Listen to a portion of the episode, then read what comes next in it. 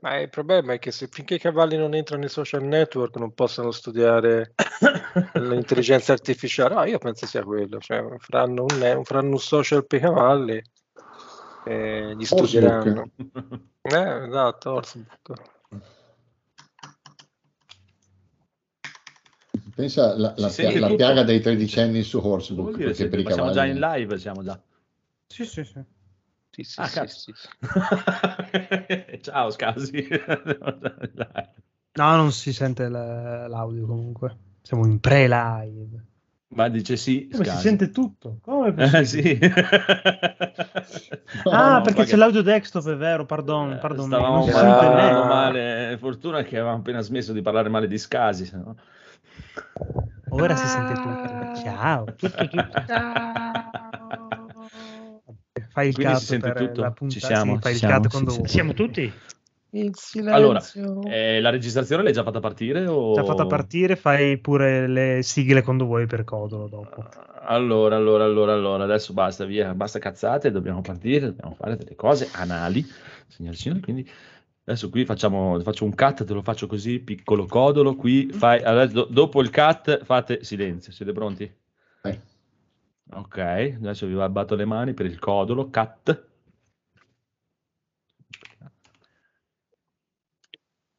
Benvenuti amici e amiche all'episodio 292 di NG Plus Italia. Oh mio Dio!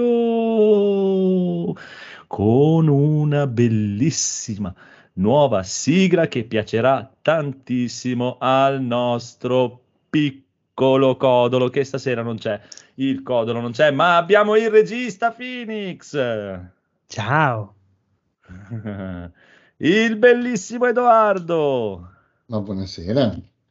l'irreprensibile Federico, Ciao ragazzi, il vicepresidente Critz Buonasera.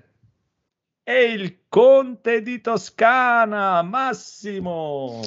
Benvenuti alla trasmissione, tutti quanti con passione.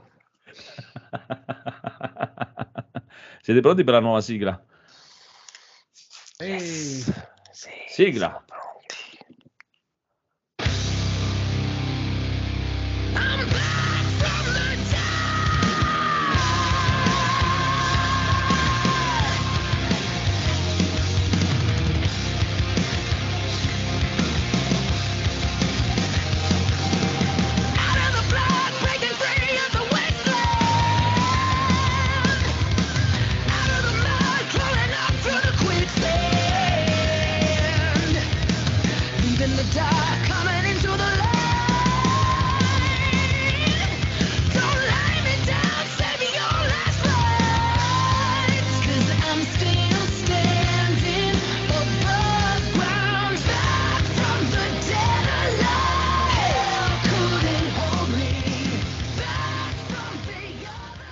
Ah, hai sentito che bella sigla? Ti è piaciuta la sigla nuova? Pronto? Mi sentite? Sì, sì, sentiamo. Sì, molto. A noi siamo, sì. rima- siamo rimasti allucinati. Allora, strabilianti news di Energy Plus Italia, signori e signori, Gran Turismo, serie TV e film in cantiere. Ma porca, Però. porca puttana. Eh, vabbè. Ma la Eh, trama cosa dovrebbe essere? Eh, il, manu- il ma- trama il credo manu- che sia quella dei Soul. No, è un manuale di, di utilizzo di una macchina. Ah.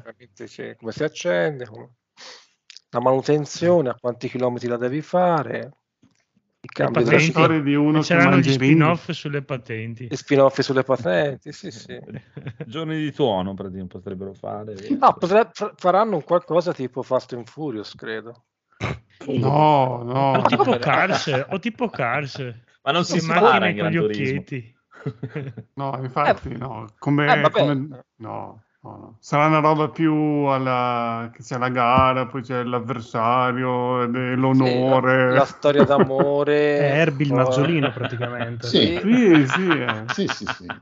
Poi ci saranno i samurai. vendendo, eh. Ci saranno i samurai per Gaul, Tom Holland. Tom Holland. Che ci sta certo. sempre. Ci sta sempre, bra- Sempre bravissimo. per Gaul. Sempre per Gaul, esatto.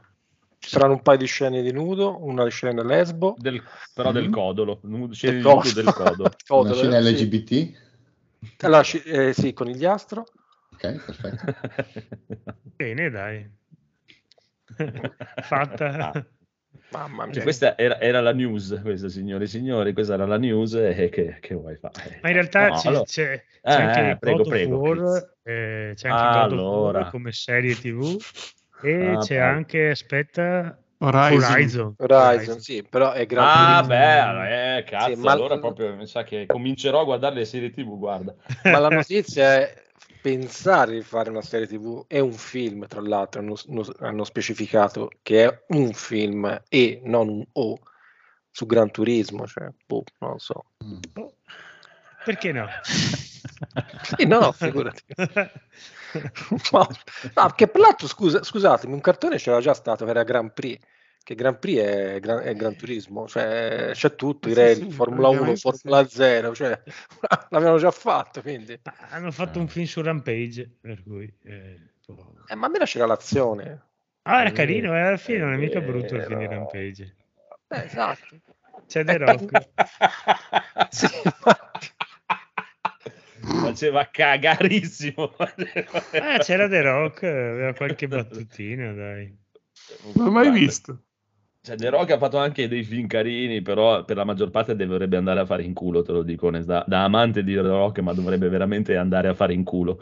Proprio, Eh, probabilmente, lo, amico The Rock. probab- probabilmente lo pagano abbastanza bene per fregarsi. Che, eh. che vuoi che gliene frega? Sì, figurati. Credo sia il più pagato al momento. Sì, sì, è l'attore più pagato, anche perché è quello che fa più film in assoluto. quindi- Sì, sì. Vince facile, vince. Cioè, che faccia tipo sette film all'anno è una cosa devastante ormai. è una roba- È impressionante. Comunque, ci sarà anche lo State of Play prossimo giovedì, giovedì 2. No, È tre. anche festa. Come tre? Eh no, è una fregatura. Eh no, perché hanno detto, eh, lo so che Rob mi, mi cazza, però Ah, le 23, 23.59. 59 del 2, per me è il 3, Eh, Sì. Eh, almeno a casa mia, poi eh, non lo so, da loro forse con il fuso orario giapponese, no, non lo so. Boh. No, è americano, per cui meno 6.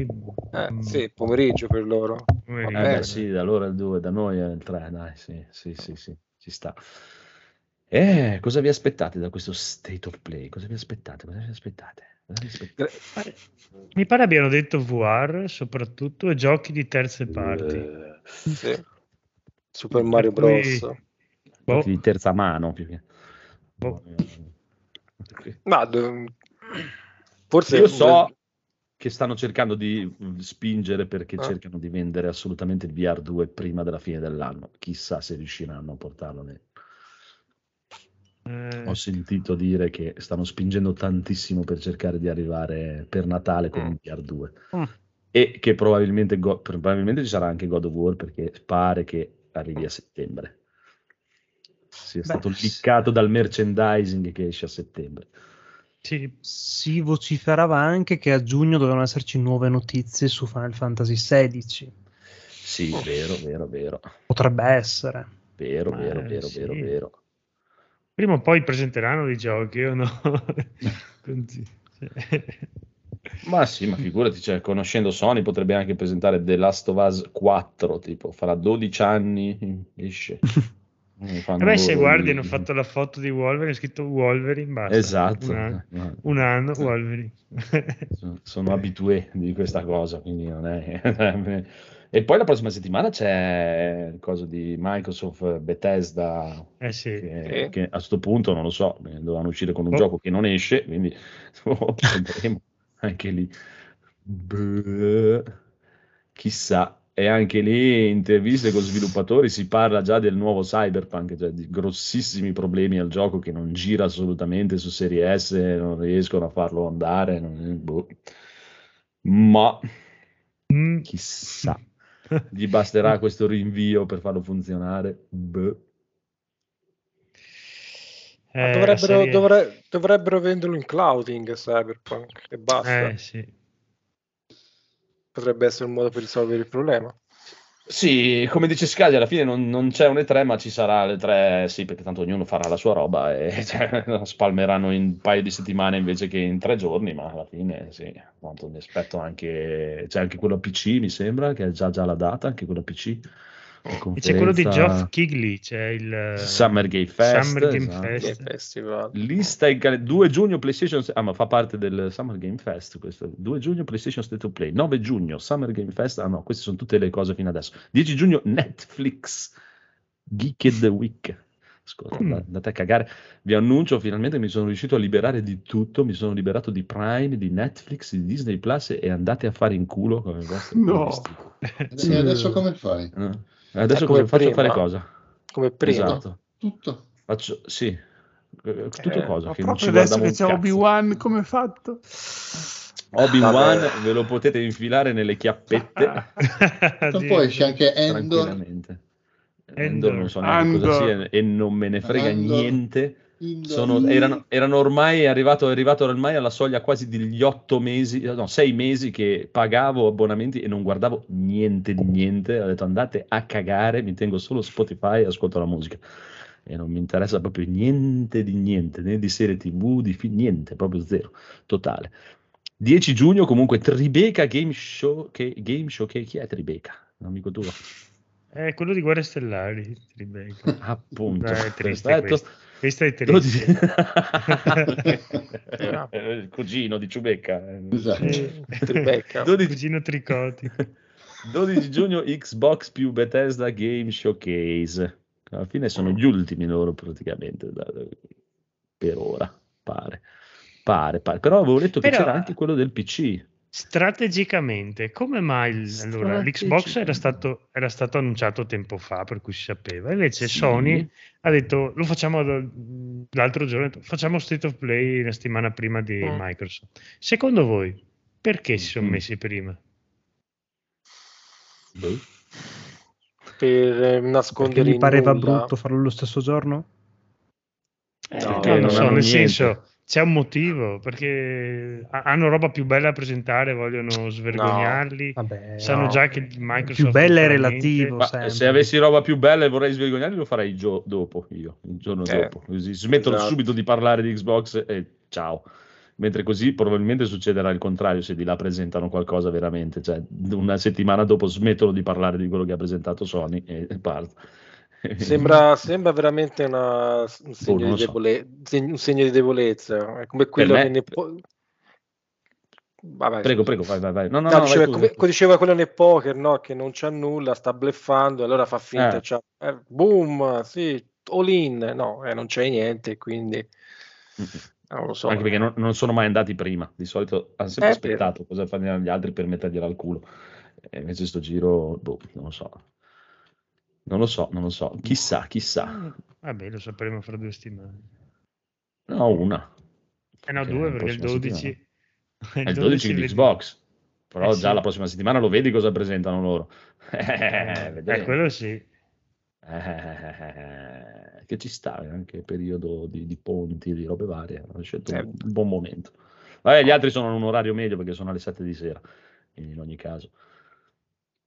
Però dai, mezzanotte, non è neanche così tardi. Di solito alle 3 andavano alle 3 del mattino, tipo sono. Sì, sì. Ghiacciante. Boh, vedremo. Io non, non saprei veramente. Cioè, l'unica cosa, l'unica speranza eh, per me è cioè, Final Fantasy XVI, veramente. Se riescono veramente a tirarlo dentro, è una bella C'è botta. anche, c'è anche Final Fantasy VII parte 2 da... Final Fantasy VII parte 2 è una bella botta. Mm. Eh, Però non lo so, questo Forspoken, boh, cioè cosa fanno uscire Final Fantasy Spoken hanno già Forspoken? Rimandato a fine anno. Eh, già rimandato. Eh, Ma no, Cioè, facilmente comunque ti no. diranno Final Fantasy XVI esiste, è finito, esce magari all'inizio del prossimo anno, verso marzo, probabilmente. Dai. Sì, cioè io non metterei lo Secondo- stesso trimestre oltretutto tipo di, di, di, di, di Forspoken. No, dai, Forspoken a novembre, a marzo, secondo me è una data più che onesta, dai. Anche a livello di fiscale, dovrebbe essere il fine dell'anno fiscale, no? Esatto, Verso sì, marzo. eh. Anche Sì, perché a esatto. livello di, anche solo a livello di nome, cioè se lo surclassa Uh, proprio, cioè, come fai a uh, pubblicizzare Forspoken tirandoci dietro Final Fantasy? Cioè, Eh. eh, impossibile, cioè proprio l'oblio. Uh. Sì, sì, vuol dire mangiarsi Oh. da soli, dai. Non lo so, però vedremo, vedremo. Dai. Adesso mi piace il periodo che arrivano. Tribeca dovrebbe essere qualcosa di giochi indie. Tribeca è anche il nome di un festival di film. Ah, Sì. Io lo conoscevo i film. ah, interessante, interessante. Molto bene, molto Sì. bene, molto bene. E basta, mi sa che news siamo tutti lì. A parte una news bellissima di pochi giorni fa che Capcom ha annunciato che vuole riportare in auge vecchie IP amate dai fan. Chissà, amico amico, che non sia l'ora di Dino Crisis. Oh, Beautiful Joe. Mm. Io spero Dino Magari Crisis, Beautiful Joe. Beauty- Beautiful Joe, Shadow of Rome e sto cavolo di Mm. Dragon's Dogma 2. Eh, Lost Planet, magari rimettere in piedi Lost Planet, chissà. Io vorrei Darkstalker. Darkstalker, vero, poi adesso deve arrivare anche la collection. Guarda che arriva metà giugno, fine giugno anche quello. Metà giugno, sì, il eh, Fighting, cos'è che si chiama? Capcom Fighting Collection, Collection, sì, sì. qualcosa del genere. Io speravo cose, l'unico che non c'è, non me lo mettono mai. eh, Saturday Night Slam Master. Mamma mia, Mm. bello che era quello, bello. Non se lo infilano mai in giro. Però vedremo, vedremo, vedremo. E il DLC di Village? Dove l'hai messo, Critz?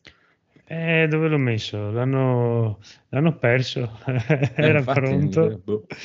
Cioè, non hanno fatto vedere, ma non solo il DLC, hanno neanche fatto vedere un trailer, teaser con magari solo una mano che si No, niente. no, hanno detto, facciamo detto DLC. solo... Sì, Vabbè. basta. Poi è passato un anno, due anni, sei anni, cento anni. Cioè, anche perché di solito li fanno mentre fanno il gioco i DLC, no? Li- li Ma, fanno eh, più o meno in contemporanea. tecnicamente o che hanno avuto veramente grossi problemi con chissà che cosa. Non so. Però, boh. Non lo so, o che DL per me è eh, PlayStation, con PlayStation. VR 2, Village per VR, DLC di Village, pom pom. Può Eh, essere. VR, che è sempre stata la mia idea, cioè secondo me anche Village doveva uscire con VR. Eh, Sì, lo vedi? Eh, ma non era forse pronto il VR2? No, chiaro, chiaro, e dopo loro l'hanno fatto uscire, però magari per il DLC, magari è un DLC corposo e aspettano e così lo pompano con il VR. Lo usano per pompare il VR come fece Resident Evil 7. poi. Sì, sì. C'è scritto VR sopra proprio, cioè... Eh sì, può darsi, può darsi. Va bene, va bene, basta, le news sono finite a questo punto. Porca miseria, signori e signori. Abbiamo il piccolo Phoenix però che ha giocato dei giochi strani e guardato film belli. Prego. Anche quelli strani, effettivamente. Ci sta. Sì, sì, sì, sì. Allora, io vi voglio parlare oggi di Hard West 2, un giochillo strategico a turni di mm, i Good Shepherd Entertainment Games, già autori del vecchio Hard West e di un altro paio di cazzatine. E, beh, fondamentalmente prendete XCOM e ambientatelo nel vecchio West tra appunto sparatorie, cavalli e un po' di quel bel esoterismo un po' diciamo da cowboy e da indiani. Molto molto carino, molto molto bellino. La storia si incentrerà inizialmente su questa posse di banditi che cercherà appunto di impossessarsi del famoso tesoro dei federali che viaggia su questo treno che si dica sia un treno fantasma e ci ritroveremo praticamente dopo la- già la prima missione a avere la nostra anima praticamente saccheggiata e dover noi iniziare a combattere contro questa sorta di entità malefica in cerca di appunto ripossessarci della nostra anima, ottenere il treno fantasma per le nostre scorribande e fondamentalmente ottenere la gloria e la fama dei cowboy, come è sempre stata desiderata e sognata. Il gioco presenta un sacco di novità fighissime rispetto anche al primo capitolo. Prime tra tutte è fondamentalmente quella che si vede già nella prima missione, ovvero quella di poter praticamente combattere a cavallo. Ci sono alcune missioni in movimento che sono di una figata totale, bellissime proprio. Ed è meraviglioso, è veramente meraviglioso. Hanno messo un sacco di robe fighissime, tra cui il Bravados, dove, ovvero sia, se tu nel tuo turno di combattimento riesci a uccidere un avversario, ti vengono ripristinati completamente tutti i PA e puoi continuare il turno, in modo da diciamo, doverti gestire un pochino, abbassare la Mm. vita adeguatamente dei vari nemici, in modo da poter continuare a fare una sorta di turno infinito, fare una sorta di partita perfetta. E molto, molto intrigante, molto bellino. Infatti, ho fatto già 3-4 missioni e le ho rifatte quelle due o tre volte per diciamo, ottimizzare un pochino i tempi e diciamo, sperimentare, eh, giochicchiare in questa maniera. Uh, molto carino il fatto che ogni personaggio ha il suo inventario, il suo equipaggiamento e soprattutto ha la sua mano di carte. C'è una meccanica legata al poker. Nel corso della partita noi troveremo delle carte, magari depredando una croce insanguinata dove c'è appunto questo cadavere crocifisso, troveremo magari un asso di picche, per intenderci, ok? Quest'asso di picche magari ti dà 3 PV al personaggio che l'ha equipaggio. Eh. Ma, essendoci le regole del poker, se noi avessimo una coppia di picche, una coppia di assi, una scala, un tris, eccetera, i vari effetti, oltre ad accumularsi singolarmente, daranno dei bonus aggiuntivi e ti rende il tutto ancora più s- strategico. Devi farti le figate, veramente le figate. La demo dura quelle 3-4 orette, ti dà la possibilità di fare quelle 2-3 missioni. In realtà 4 missioncine ed è molto più corposa di quello che mi aspettavo. Hai la possibilità di far rimbalzare i proiettili, come vediamo qua dal video, abbiamo la possibilità di, uh, usciti dalla fase di combattimento tra una missione e l'altra, di poter esplorare, diciamo, la mappa in modo da avere una sorta di mh, libro game come, un po' alla mh, Pillars of Eternity, un po' alla mh, Thronebreaker, per intenderci la possibilità di diciamo, aumentare il, il rapporto di affinità dei vari personaggi in base alle scelte che faremo. Magari diciamo, per una situazione ci verrà chiesto se magari andare a far risolvere il tutto, magari dall'indiano, massacrando tutti quanti, oppure cercare di ragionarci con la strega che magari diciamo, ha un modo di diciamo, porsi in tale da evitarti il combattimento fondamentalmente. Giochillo interessante, tecnicamente dovrebbe essere in uscita per quest'anno e mm, è uscito così, debotto questa demo, è disponibile praticamente per chiunque, mm, dovrebbe essere solo su PC se non sbaglio e Mm. mi ha convinto tantissimo, cioè nel senso così, un fulmine sul sereno, pa, ecco, ti esce, bello figata, sarà un day one sicuro probabilmente per me. Porca. Molto figo, molto molto. Ah, ah. Bravo, bravo. carino. eh. Vediamo L'appoggiamo a Federico. Carichiamo subito. Voi anche che magari è un po' un periodo che sono abbastanza reintrigato dagli strategici, ma sto qui è veramente una piccola perla, ambientazione meravigliosa e le cutscene totalmente animate e disegnate sono una cosa bellissima. Allora, Bello, io vedendo bello. questo filmato Mm. ehm, non l'ho messo in scaletta perché non ci ho giocato tantissimo e non mi è piaciuto alla fine, però inizialmente mi aveva preso tantissimo. Ho giocato a Wild We- Weird West, il West eh, diciamo strano. E praticamente la visuale, la grafica sembra identico a questo, però invece di essere un XCOM è un eh, misto tra un eh, gioco mh, diciamo di immersione action eh, e un come si chiama? Un twin stick shooter. Quindi eh, tu vedi la stessa visuale sempre nel West così, però eh, ci sono appunto tutte le cose tipo zombie, cose strane, voodoo, quelle cose. Infatti non mi è piaciuto tanto per quel motivo lì perché appunto c'erano molte cose di, di soprannaturali e infatti l'ho abbandonato completamente quando ci sono cinque personaggi che tu interpreti nel corso del gioco partendo dalla diciamo dalla sceriffo tipo no, bounty hunter lì, dalla cacciatrice di taglie con il revolver. Il secondo personaggio è tipo l'uomo maiale con proprio uomo però con la faccia tipo Minotauro però di maiale. E questo qui praticamente cioè ti metti insieme tutto a giocare maiale. che eh, vai nella città, no? puoi parlare, prendere le missioni, puoi anche tipo scassinare le porte di notte, derubare i negozianti, puoi fare quelle cose tipo che piacciono a me da gioco di ruolo, eh, che esplori tutte le casse, trovi gli scrigni chiusi, hai i grimaldelli per aprirli, eccetera. E poi dopo ti trovi le varie missioni, puoi fare tipo il cacciatore d'Italia, appunto della classica bacheca, prendere gli obiettivi e poi oppure vai avanti con la tua storia del personaggio. Quando passi a questo secondo personaggio, invece, eh, appena ti avvicini alle città, ti, ti sparano e insomma devi farlo tutto o in stealth o comunque non devi andare in città. Quindi dopo diventa tutta una sequela di missioni dove devi eh, sparare e basta, mm, dopo un po' mi ha annoiato. Però magari coi- col terzo, quarto e quinto personaggio diventerà di nuovo bello, ma mm, l'ho disinstallato. non lo so, ma proprio mi aveva fatto girare talmente tanto che... Però ehm, era bello all'inizio, cioè la prima, almeno la storia della cacciatrice di taglie l'ho fatta dall'inizio alla fine, le mie 5-6 ore, forse anche 10 ce l'ho fatte mi sono divertito e basta. Interessante. Interessante, signore e signori. Ma torniamo al piccolo Phoenix, che ha visto anche un film. Ok, sì, allora partiamo subito. Um, ho visto anche, finalmente, dopo mesi che mi ripromettevo di farlo, Mm. uh, Nightmare Alley, La fiera delle illusioni, l'ultimo, se non sbaglio, film di Del Toro. Sì, Sì. E visto su Disney Plus, se non sbaglio, sempre. sì.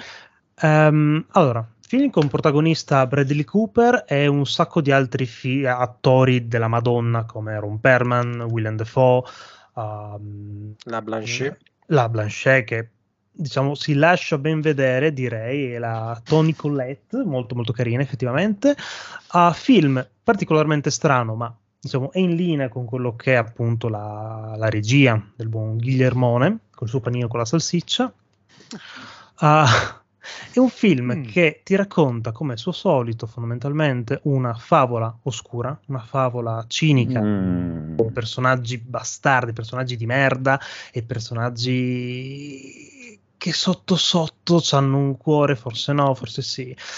Um, ripeto, è una favola oscura. Inizia con um, un- vedi appunto il nostro protagonista che diciamo, brucia un cadavere in questa catapecchia e si ritrova a lavorare in questa sorta di circo itinerante. Da lì le pieghe prenderanno strade stranissime, robe, inizieranno diciamo, a specializzarsi in trucchi di mentalismo, eccetera, raggiri, truffe, eh, personaggi strani e il finale mi ha lasciato come, come quasi tutti i suoi film, per me almeno personalmente, quella sorta di risata amara finale, quella sorta di ironia totale che dici, ah, ok, va bene. Bellissimo, meraviglioso. E ripeto, io non posso fare che consigliarlo, non posso neanche più di tanto entrare nello specifico perché fondamentalmente dirti, eh, magari non ci ho capito un cazzo. Probabilmente non ci ho capito un cazzo effettivamente, ma molto molto bello. Quello che ho visto mi è piaciuto, mi ha tenuto incollato dall'inizio alla fine. Bello, bello, straconsigliato. È un piccolo capolavoro secondo me. Mm. Lo guarderemo. Molto molto bello invece. Va bene, se lo guarderemo, poi me lo faccio raccontare da lui e sono a posto. No, mi piace, morto, Toro mi piace. Mi piace. No, eh, questo è abbastanza black comedy, eh, cioè veramente oscuro ma bello. Guarda, cioè, so, suoi mi sono- piacciono- sono piaciuti tutti sempre. ma proprio non- Eh, ma questo secondo beh, sì. me rispetto alla forma dell'acqua, queste cose qui è più... Non so cosa ne pensa Mario, è proprio più... più... No, più grottesco, più diretto, eh. Sì, eh, c'ha meno, c'ha meno censure, fra virgolette censure, cioè mi sembra anche più libero nella, nella, nella forza dell'espressione di certi gesti, di certi momenti. Poi è cattivo, eh, cioè, il finale è veramente strepitoso. cioè. Sì, no, il finale ho trovato proprio una perla Mm. totale. Sì, e. Bla- e Bradley Cooper è bravo, a volte non, Madonna. non- è molto molto bravo, non ce, non ce l'avrei visto una parte del genere. Ah, è bello, No, dico, bello. rispetto appunto come dicevi tu alla, forma dell'acqua, questo è molto più, non dico forse neanche maturo, è un po' più oscuro semplicemente, Sì, dai. più lui, Meno, meno favoletta. Meno favoletta, esatto, meno favoletta. Questo è un racconto bel- bello tosto e... Ah, no, Sembra bello, ma dove, dov'è che l'hai visto su su? Disney, su Disney Disney? Plus. Ma è tutto ambientato in questo circo o anche... No. No, una fase ambientata nel circo e un'altra fase ambientata in una grande città, non mi ricordo quale. ma dove Eh. New York, New York, New York? New York, non mi ricordo se era New York. Forse non Comunque viene neanche sa- specificato, ma so che comunque da lì passa poi una grande città e poi, Mm. diciamo, ironicamente si torna un pochino da dove tutto è iniziato, fondamentalmente. no? Sì. Eh. Eh no, non si può dire di più, sennò si rovina il film. Bello, No, bello, ci piace. Mm, sì, sì, vai, prego, prego. No, dicevo, a me è piaciuto tantissimo proprio perché mi sembrava il del, del Toro che più piaceva, cioè quello eh, insomma un po' più coraggioso, non so, mi sembrava proprio più coraggioso, avesse voglia di fare quella, quel grottesco, macabro, ma però ecce- però non eccede, eh, però ti dà fastidio perché insomma eh, ti rendi conto che insomma ti ha messo uno spillo in un occhio, è fine, però fa male, ecco. non, ti ha, non ti ha affilato un coltello, però insomma lo spillo fa male, è una cosa del genere. Eh. E, e poi c'è tutta la- l'ingenuità del- di quel periodo, insomma. Eh, sì, insomma, non, non- non salvi un personaggio, ecco. Sì, forse uno. Così sembra primi Novecento comunque. Sì, sì, durante la 1900. seconda guerra mondiale. Durante, esatto, bravo, durante la seconda guerra mondiale, sì. Ah, esatto, quindi metà, no- eh, metà Sì, sì, sì, metà, sì. Però ancora queste forme, no? Il mentalismo, spiritismo, il Mhm. comunicare a distanza con i morti. Mm. Eh, sì, sì, eh, ma c'è una scena lì, eh, quella dei genitori, che è, che è stre- strepitosa, cioè fa vedere proprio la, ca- la cosa può portare la cattiveria umana, anche se non vuole. Però sei responsabile lo stesso, cioè proprio la, la responsabilità per quello che fai, anche se non vuoi. Eh, insomma, a me, io l'ho visto anche un paio, mi sembra due volte, molto molto bello, proprio perché mi era piaciuto. Buono, buono, buono, buono. Mm. Va bene, va bene. Allora, signore e signori, invece passiamo al piccolo Critz, che anche lui ha visto un sacco di robe. Allora, comincerei subito con una brevissima recensione di due titoli in un colpo, ve li tolgo subito. I due titoli in questione si chiamano Uncharted e Morbius. Ma Per non film, eh? spoilerarveli, sì, sì, sono due film. Per non Purtroppo. spoilerarceli. Per non spoilerarveli, Cosa vuoi- vi, cosa raccon- vuoi vi spoilerare? racconterò, non, non voglio parlarvi, vi do questa immagine. Immaginate di essere a un concerto estivo con un gran caldo e state aspettando che arrivi la band. Sono le 6 di sera, fa molto caldo, è pieno di gente e di colpo vi ricordate di aver mangiato un bel kebab caldissimo con una subito dopo una, eh, un, fr- un frappè freddissimo. Ve ne ricordate perché avete un grossissimo problema.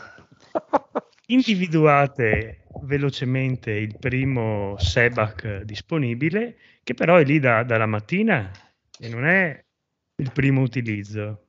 Bene, quello che succede lì dentro è Uncharted.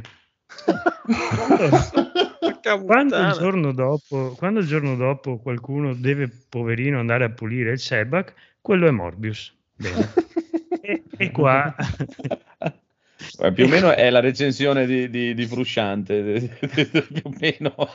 Basta. No, no, non parliamo più di questi. Non ti è piaciuto molto, penso, vero Mattia? Guarda, Guarda, io, io in realtà alla fine l'unica cosa che potrei arrivare alla fine è dire quasi quasi ti accoltellerei perché potevi giocare a Monster Hunter come... invece sei andato, hai perso No, quattro ma li ho ore guarda- per guardare li sta ho guardati merda. no, mentre facevo da mangiare cose, qui, no? neanche li guardavo bene perché lasciamo proprio...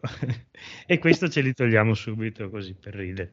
Invece vi consiglio due cose molto sfiziose. Una, secondo me, Mm. Che ha un po' meno pubblico, però eh, è una serie su Netflix, una miniserie di sei episodi da 20 minuti, quindi è, è anche breve, fatta da Mike Myers e si chiama Ah. Il Pentavirato. Io non sapevo niente, l'ho visto l'altro giorno sulle cose da vedere, me la sono, me la sono guardata. Questa però eh, ovviamente è un film di Mike Myers, quindi mh, dovete immaginare Austin Power, dovete immaginare Shrek. Ecco, se vi piace il suo stile di comicità, che a me piace, però posso capire che non sia per tutti, è un film in cui eh, lui, cioè è una serie in cui lui dopo un bel po' di tempo che non mi pare facesse molto, qui fa tanto, cioè fa, fa tutto, nel senso fa decine di personaggi, è proprio la fiera di lui che si veste, fa accenti e, e quant'altro. La trama è, è carina, praticamente ehm, nel mondo esiste questa società segretissima fatta da, da cinque membri che è il Pentavirato e è morto uno dei, dei cinque membri e quindi loro devono sostituirlo con un'altra persona. Di solito la persona con cui lo sostituiscono non sa nulla, viene rapita, viene portata nel pentavirato, viene già data la notizia della sua morte e lui può accettare o, o scegliere la pillola della morte. Quindi, eh, vabbè, ma dopo la, la- la trama è, una- è un pretesto per fare gag su gag delle sue, quindi c'erano un milione di battute sul, sul pene, sulla cioè, eh, è, quel genere di umorismo là alla, alla Austin Power, però l'ho, l'ho guardato volentieri. Eh, questo lo consiglio appunto a chi ama, a, chi ama ma cioè se, se vedete Austin Power e vedete le dice, no, a me sta roba mi dà fastidio, stateci lontani perché è così, da così a peggio. Ma è bellissimo lui. come fai? Però ci sono un paio di scene, cioè, la, la- la- la scena quella che fa con Netflix, che per il- cioè quella è la gag su Netflix che la- alla puntata 2 o 3 è geniale. Dopo verso la fine ovviamente c'è più trama, deve chiudere la trama, quindi sono un po' meno gag, però le prime tre sono proprio sfiziose. Comunque provatelo, dai, dura 20 minuti la prima e, e- e ci può stare. Invece il- la vera scoperta della, della settimana è questo film che, che ho visto senza sapere nulla e vi consiglio di fare altrettanto, per cui eh, questa volta a parte gli scherzi non spoilerò non perché faccia schifo come gli Mhm. altri, ma perché proprio secondo me è importante che quando lo vedrete non, non sappiate niente, cioè va visto così. Il regista ho scoperto lo stesso di Swissman Army, non so se avete visto il Sì. film, che quindi è molto particolare, aveva fatto mh, La morte di Long Dick, è già dal titolo, un po' così, però era carino. Prodotto dai fratelli Russo. E fra gli attori ci sono Michelle Yeoh, che è quella della Tigre e il Dragone e più un milione di altri film, Mhm. Data di, dei Goonies, più cos'era il... cioè, infatti mi sono sentito vecchio quando ho visto, ho detto ma è chi è Jackie Chan che si sente male? Invece no, era, era Data dei, dei Goonies. Si, si sente male. Jamie, Lee Curtis, e poi c'è David Anche Lopen. lei è abbastanza invecchiata, direi. David Cavolo. Lopen di, di Grosso Guaio Chinatown, che io pensavo fosse vecchio, ma invece era giovane quella volta. Era truccato. era truccato, adesso è uguale, solo che è nella realtà. È naturale. Il film è stupendo, cioè è da vedere, è il film, uno dei film più- non so che mi ha stupito di più de- degli ultimi due o tre anni, non, non pensavo di vedere quello che ho visto, mi ha preso benissimo dall'inizio alla fine, c'è kung fu, c'è fantascienza, c'è, eh, tra l'altro ci sono anche cose trattate in un film molto recente, trattate molto meglio, però no, non vi dico niente perché veramente bisogna provare a iniziare a vederlo e, e subire quello che fa. Cioè, cioè, è un film Bello. incredibile. Mm. Sì, E gran non figata. guardate neanche il trailer. Non guardate neanche il trailer. Succedono Come cose. si chiama? Si chiama Everything, Ev- no, Everywhere, Everything, No, Everything, Everywhere, Every- All at Once. È un piccolo. È un Dove l'hai visto? L'ho visto. Ah, L'ho ok. visto. L'ho visto. Ho visto. Ho visto. E... Vi consiglio di vederlo, insomma. Visto. Se... avete Ok. modo. E, mm, come è girato, le scene, le- gli effetti che, che utilizzano, proprio le, le- le idee narrative, le idee visive che hanno.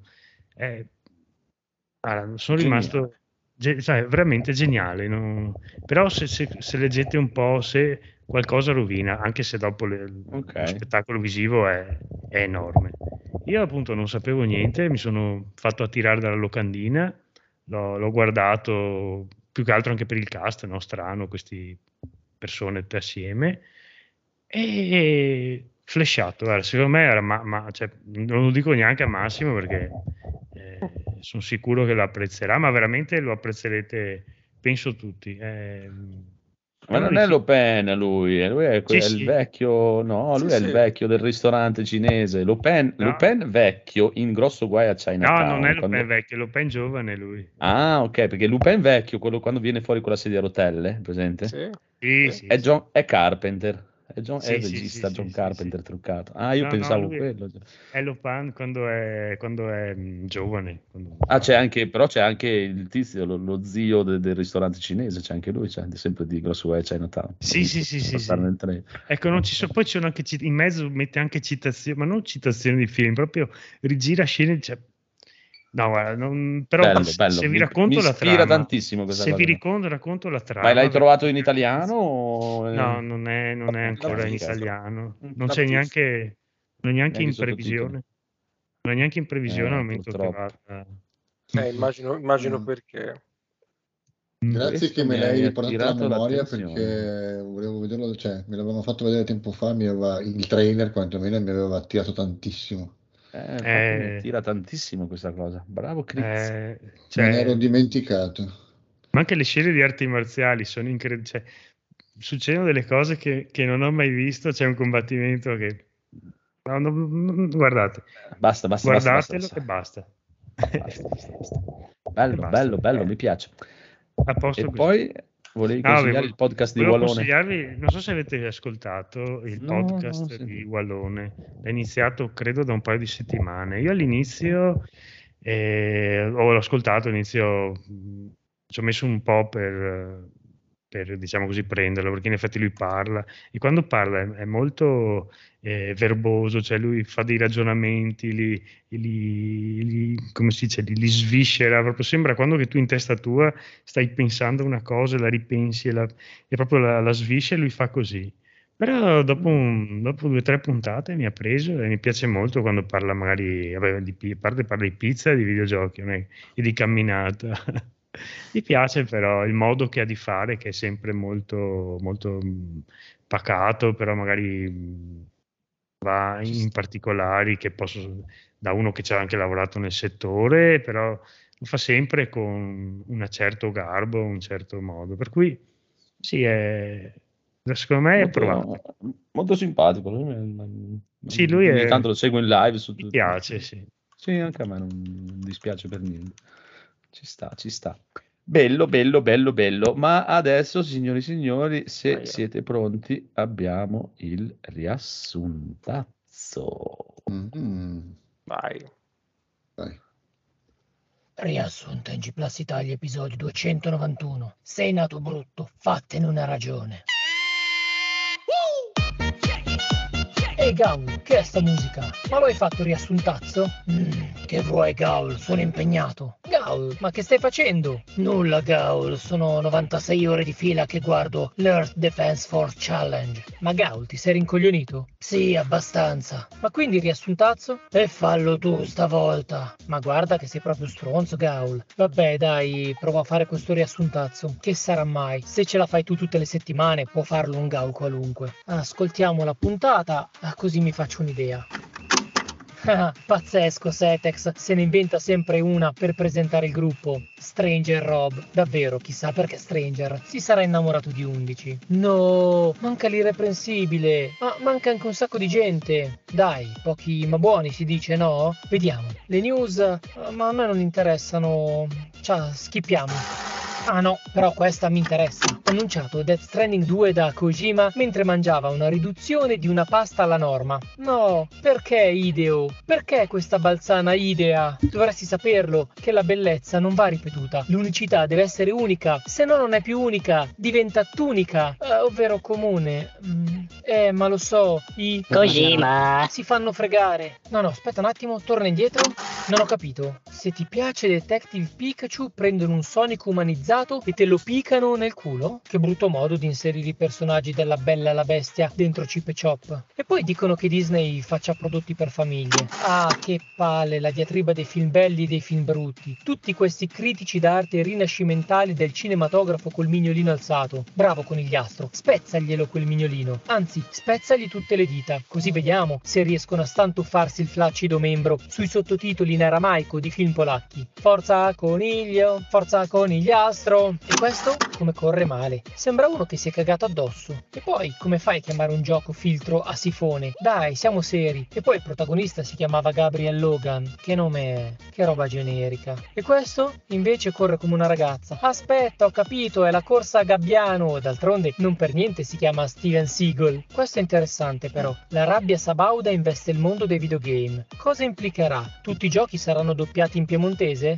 Mm, dovremmo essere alla fine delle news. C'è la patch next gen di Witcher 3 che arriverà nel quinto quadrimestre del 2022 ed esce PlayStation 5 Pro che sarà il doppio più potente di niente. No, perché Setex non ha veramente descritto tutte le modifiche alle armi di Monster Hunter? Sarebbe stato molto interessante. Gaul, dai, vieni qua a darmi una mano. No, Gaul, arrangiati. Dai, non fare la stronza, Gaul. No, è che ho questo mio periodo, voglio solo film superficiali, tipo quelli di Fabrique du Vers al profumo di trans alpino. Ma cos'è, un regista o Don Arber Magic? Dai, se mi aiuti ti porto al cinema a vedere un film lento ma inesorabile, una gioia per gli occhi e massaggio incluso. Mi siedo dietro di te e per tutta la durata del film ti prendo a calci nello schienale. Provaci, Gaul, dai, provaci che poi mi alzo e ti prendo io a schiaffi col pene. Eh no, Gaul, così ammetteresti la sconfitta. E poi che film dovremmo andare a vedere? Doctor Strange 2, da vedere al cinema, tutto in rallenti. No, grazie, non mi interessa. Ma è di Raimi, devi vederlo. Senti, non fare come il mio panettiere che mi ha attaccato una pezza con sta storia che è di Raimi ed io volevo solo una baguette da mettere sotto l'ascella. Che schifo, ma poi scusa, Gaul, la mangi? No, la taglio in due, ci ficco dentro un Sonic umanizzato e se non la pianti di rompere te la ficco su per il culo. Gaul, non essere volgare. Se non hai voglia di aiutarmi con riassuntazzo, almeno mettiamoci comodi sul divano, ci facciamo le coccole e guardiamo qualcosa. Sentiamo, Gaul, cosa proponi? Senti qua le classi ficone, che non sono delle ficone classiche, ma liste delle cose più meglio e più viste che dovremmo guardare subito, tipo ora. Cosa stiamo qua ad aspettare? Andiamo a guardarle. Come dici? Se non ti dico cosa, come fai a sapere cosa guardare? E c'hai ragione pure tu. Al decimo posto. Non succede, ma se succede, vuol dire che è successo. Brillante commedia drammatica dalle tinte temporali. Segue al nono posto. Sono 365 giorni che Laura non c'è, è andata via. Laura non è più cosa mia. Eppure stavolta un'altra bella canzone de merda e vai. All'ottavo, auguri per i tuoi mortacci 2. Un'ora di improperi verso i cari defunti. Visione da accompagnarsi a gesti apotropaici. Al settimo, due agenti molto speciali 2. Va bene il politicamente corretto, ma forse speciali è più offensivo che disabili. Sesto posto, il grande salto. Film horror. Scusa Gaul, ma non è un film horror, è una commedia. Sì, ne sei sicuro? Hai visto gli attori? Quinto, Jarhead 3. Il quarto viene da sé, il quinto non si sa, il sesto si vedrà. Poi al quarto abbiamo La famiglia ideale, storia di una perfetta famigliola disfunzionale, una commedia romantica che si dipana tra abusi e conflitti, un toccasana per il sabato in famiglia. Al terzo il docufilm Toscana, da quando è senza sassi è il nuovo Molise. Secondo posto, cheerleader per sempre, come la gonorrea. E sul podio, al primo posto abbiamo l'abbinamento perfetto. In questo programma culinario scoprirete tante ricette gustose come cetrioli sott'aceto alla Nutella oppure l'anguria al gorgonzola. No, no, Gao, non ci siamo, che è sta merda di programmi. Sono uno spettatore semplice io. Guardo il biglietto, compro il cinema, mi diverto con poco. Dai, riprova, Gaul. Ok, Gaul, proviamo con le serie TV. Sei serio? Le serie TV, ma sai che mi fanno schifo al cazzo le serie TV? No, dai, Gaul, fidati, queste sono le più viste, le più belle, le più tutto. Vabbè, sentiamo. Al decimo, Clark e la sindrome di Stoccolma, storia di una vincitrice di gare di abbuffate, vomitevolmente avvincente. Al nono, Ozark, documentario ecologico che vi insegnerà a riciclare soldi facendone penne stilografiche. Ottavo posto, Bridgerton, storia degli ingegneri che nel 1800 costruirono il più maestoso ponte di vetro e acciaio che tutt'oggi collega Dover con Calais. Settimo posto, Summer and Time, la storia di Summer, ragazza che odia l'estate, e di Time, ragazzo che odia il tempo. Si incontreranno e daranno vita ad una storia triste ma allegra che non si farà scappare l'occasione di ammorbarvi le serate. Al sesto abbiamo Vampire Diaries, horror coi brufoli in cui adolescenti frignoni vampiri si sfogano sul loro diario riguardo gli abusi subiti dai licantropi. Quinto posto, benvenuti ad Eden, spiriti che non hanno prenotato per tempo le vacanze ed è tutto pieno, finiscono quindi per raccogliere mele dagli alberi per tutta l'estate. Al quarto posto, di quattro ari. Scusa, di quattro ari. Guarda che avrei letto male. No, no, c'è scritto di, poi un 4 in numero e poi ri. È una serie in cui parlano tutto in lit. Porca troia, il lit era vecchio quando è nato. Al terzo posto, Blind Spot. 12 ore di spot silenziosi per non vedenti. Secondo posto, che fine ha fatto Sara? E che cazzo ne so io, manco la conosco una Sara. Al primo posto, Avvocati di attacco. Un legal drama in cui avvocati stufi di perdere cause si armano di tutto punto e irrompono nei tribunali. Ma che merda di proposte! Senti, Gaul, fammi vedere un mignolo. Gaul, sei pazzo? Che hai fatto? Dammi l'altro mignolo. No, Gaul, per favore. Ho detto, Gaul, dammi l'altro mignolo.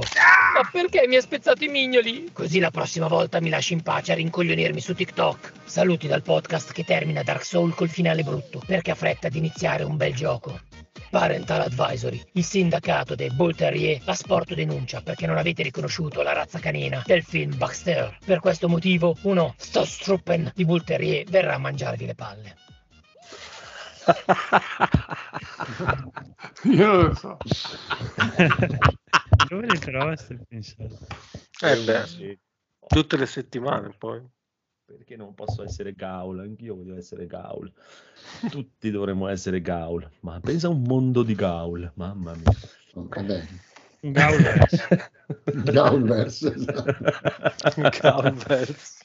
Va bene, va bene, va bene. Ma approfittiamo del ritorno del bellissimo Edoardo che è andato a vedere un sacco di roba pure lui. C'ha due film interessanti e poi dopo, signori e signori, andiamo avanti parlando solo di robot. Quindi prego, Edoardo. Ah, esatto, allora, io mi sono beccato una tripletta vincente questa settimana, per fortuna. Ah, beh, Nel senso che mi sono visto eh, The Batman, mi sono visto Top Gun Maverick e mi sono visto la terza stagione di Love, Love, Dead plus Robots.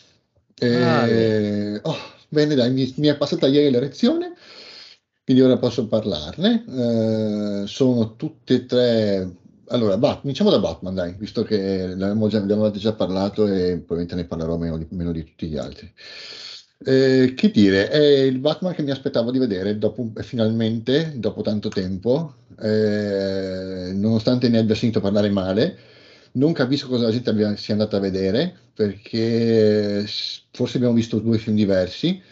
Io ho visto un film, sì, per carità, lento sotto tanti aspetti, però fresco, mh, con un personaggio di Batman che mh, per la prima volta non deve raccontare tutta la sua, tutta la sua genesi, per fortuna, perché la conosciamo e la straconosciamo.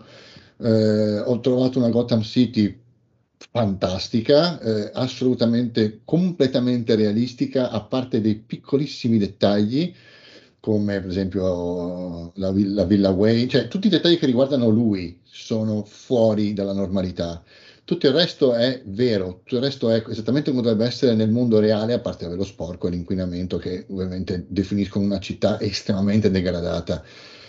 Mm, però, cioè, dalla colonna sonora al modo in cui lui inter- interagisce con gli altri, al- alle figu- a tutti i personaggi secondari, l'enigmista, il pinguino, sono veramente stupendi. Io non, non riesco veramente a comprendere le persone che mi hanno detto è un film noioso, è un film dove lui non c'entra niente. Ok, sì, mm, prendiamo quest'ultima cosa, per esempio, tutti mi hanno detto lui non c'entra niente. Io ci ho trovato un significato in questa cosa, magari ci ho trovato solamente io, però eh, adesso ve lo espongo. Fino adesso si è trovato un- cioè, è- abbiamo passato un periodo in cui ehm, c'è stata questa onda di, diciamo, emancipazione dal supereroe, in cui praticamente si cercava di, con serie TV, film, animazioni, portare avanti il concetto che il supereroe è un concetto superato, che mm, vedi The Boys, vedi The Invincible e via dicendo. E secondo me questo film inizia proprio con questa idea. Lui è un concetto superato, eh, di cui la gente pensa di non avere più bisogno. E man mano che il film si evolve, si- e questo lo si nota appunto dal fatto che è fuori contesto, che il- addirittura i poliziotti lo prendono per il culo per come è vestito quando va in, perché va in una scena di un crimine mh, e non, eh, non parla con nessuno e via dicendo. Man mano che il film si evolve e, e scorre, ci si rende conto che no, effettivamente no. La figura del supereroe è una figura che attu- è attualissima, serve, la gente lo vuole ed è un bellissimo esempio da seguire. Per quanto in questo caso stiamo seguendo Batman, che non è proprio, come si suol dire, la quintessenza della, della correttezza e della, come si dice, dell'etica per certi versi. E si chiude con un finale, secondo me, epico, dal punto di vista anche proprio visivo, che mi ha lasciato veramente completamente soddisfatto. L'unica pecca che gli posso dare è la lunghezza, perché a un certo punto mi ha fatto lo stesso effetto del Batman con Heath Ledger. Arrivi a un punto in cui dici ok, è finito, bene, ora mi preparo psicologicamente a vedere la conclusione, vai a vedere quanto manca e dici oh, ma aspetta, manca ancora tipo mezz'ora, 40 minuti, oddio. Ok, andiamo avanti. Sono- vai avanti comunque, sei tranquillissimo, cioè mh, la sensazione di stufa passa subito. Non so, eh, voi cosa ne, voi- non mi ricordo cosa, cosa era stato detto l'ultima volta, però voi cosa ne avete È pensato? bellissimo. Ah, boh, cioè, è Io sono d'accordo su- con, quasi tutto quello che hai detto. cioè, Ma direi di- Eh. Direi di sì. Cioè, io non l'ho neanche Anch'io, trovato lungo. Io, non- io non l'ho Io non neanche l'ho tro- neanche visto e sono d'accordo. a me non mi è sembrato neanche lungo. Cioè, io sinceramente non... Quelli che ne hanno parlato male, non- sì, la penso come te, guarda, hanno visto un altro film. cioè, probabilmente una- ci sono più versioni di questo film e sono state date al cinema perché non... E, e- e ripeto, quando sento dire che non c'entra niente con questo mitologico personaggio dei fumetti, che poi vorrei capire qual è, perché sembra che sia, che sia un, una- un monolite. No, ci sono tanti Batman, ci sono tanti Spider-Man, ci sono tanti... Vabbè, sì, volendo. Eh, e questo ci sta. Eh, ho sentito dire, eh, ma non racconta nulla. E anche questo che deve, eh, sì, deve ma- raccontare? Cioè, eh, eh, sa- la domanda è: ma nel 2022 co- di cosa hai bisogno? Cioè, eh, fa- il fatto anche che faccia quello che fa, a un certo punto, che c'entra poco con i supereroi, no? Quello, sì, eh, e- sì, scusate, ora c'è un intermezzo di casa, sì. Bu- Buonasera. Eh, Ciao! Ciao, ti salutano. Dicevo, non, cioè, mi sembra che ci sia la, la voglia, cioè ancora la voglia di vedere i film di supereroi con degli occhi vecchi, come se Mm. fossimo negli anni Ottanta. Ah, la morale, il personaggio che c'ha la- deve avere per forza il mantello, deve essere quello. Mi sembra una cosa da Reagan. No, eh, siamo nel 2022, ci abbiamo i nostri problemi, ci abbiamo tante debolezze, ci sentiamo forti, ma in realtà non lo siamo. Lui è stato caratterizzato come una sorta di emo, di eh, adolescente, di adolescente, esatto, cioè, di, problematico. di sì. problematico, di uno che ha 30-35 anni ma sembra ne abbia 18, eh, come, come si comporta. Io l'ho trovato molto interessante, poi non Sì. piacere, però Anche questo, anche questo un po' scamare nel sordido perché eh, di, di tutti, compreso Thomas Wayne, cioè mi, mi è piaciuto, mi è piaciuto veramente tanto questa cosa. No, Mm. eh, però questa cosa che tutte le volte devo sentire, "Ah, ma non c'entra niente con il personaggio, ma, ma che vuol dire? Cioè, ma- cioè, cioè, cosa, cioè, che deve fare? Cioè, uno dovrebbe prendere i fumetti e rifarli alla Pedissequamente. Con le stesse battute, cioè, quindi prendiamo i primi numeri di Batman che sono degli anni 30, lo rifacciamo uguale, quindi prendiamo Adam West e, e faccia- cioè, e facciamo lui. Anzi, ti dirò che il togliergli tutti, allora diciamo, spogliarlo un po' di, di tutta la gadgettistica più figa, perché diciamo che da quel punto di Sì. vista è molto, è molto ba- base, quindi c'è il- eh, se vogliamo la moto, la, la Batmobile, ci ho messo un La- po' a farmela, a farmela, a farmela piacere, però va bene. No, per me è splendida quella invece, quel, quel- ma- quel ro- quel rottame da NASCAR è Sì, sì, cioè, sì, che poi comunque è antiproiettile, cioè nel senso, Sì, indipendentemente da tutto è Cioè. antiproiettile. Eh, il- lo, lo spogliarlo un po' di tutti, appunto, di tutti questi orpelli il- ha riportato fuori, secondo me, il- l'investigatore. sì, esatto. E esatto. questa cosa io l'ho apprezzata tantissimo perché Batman nasce come il più grande investigatore del mondo e fino adesso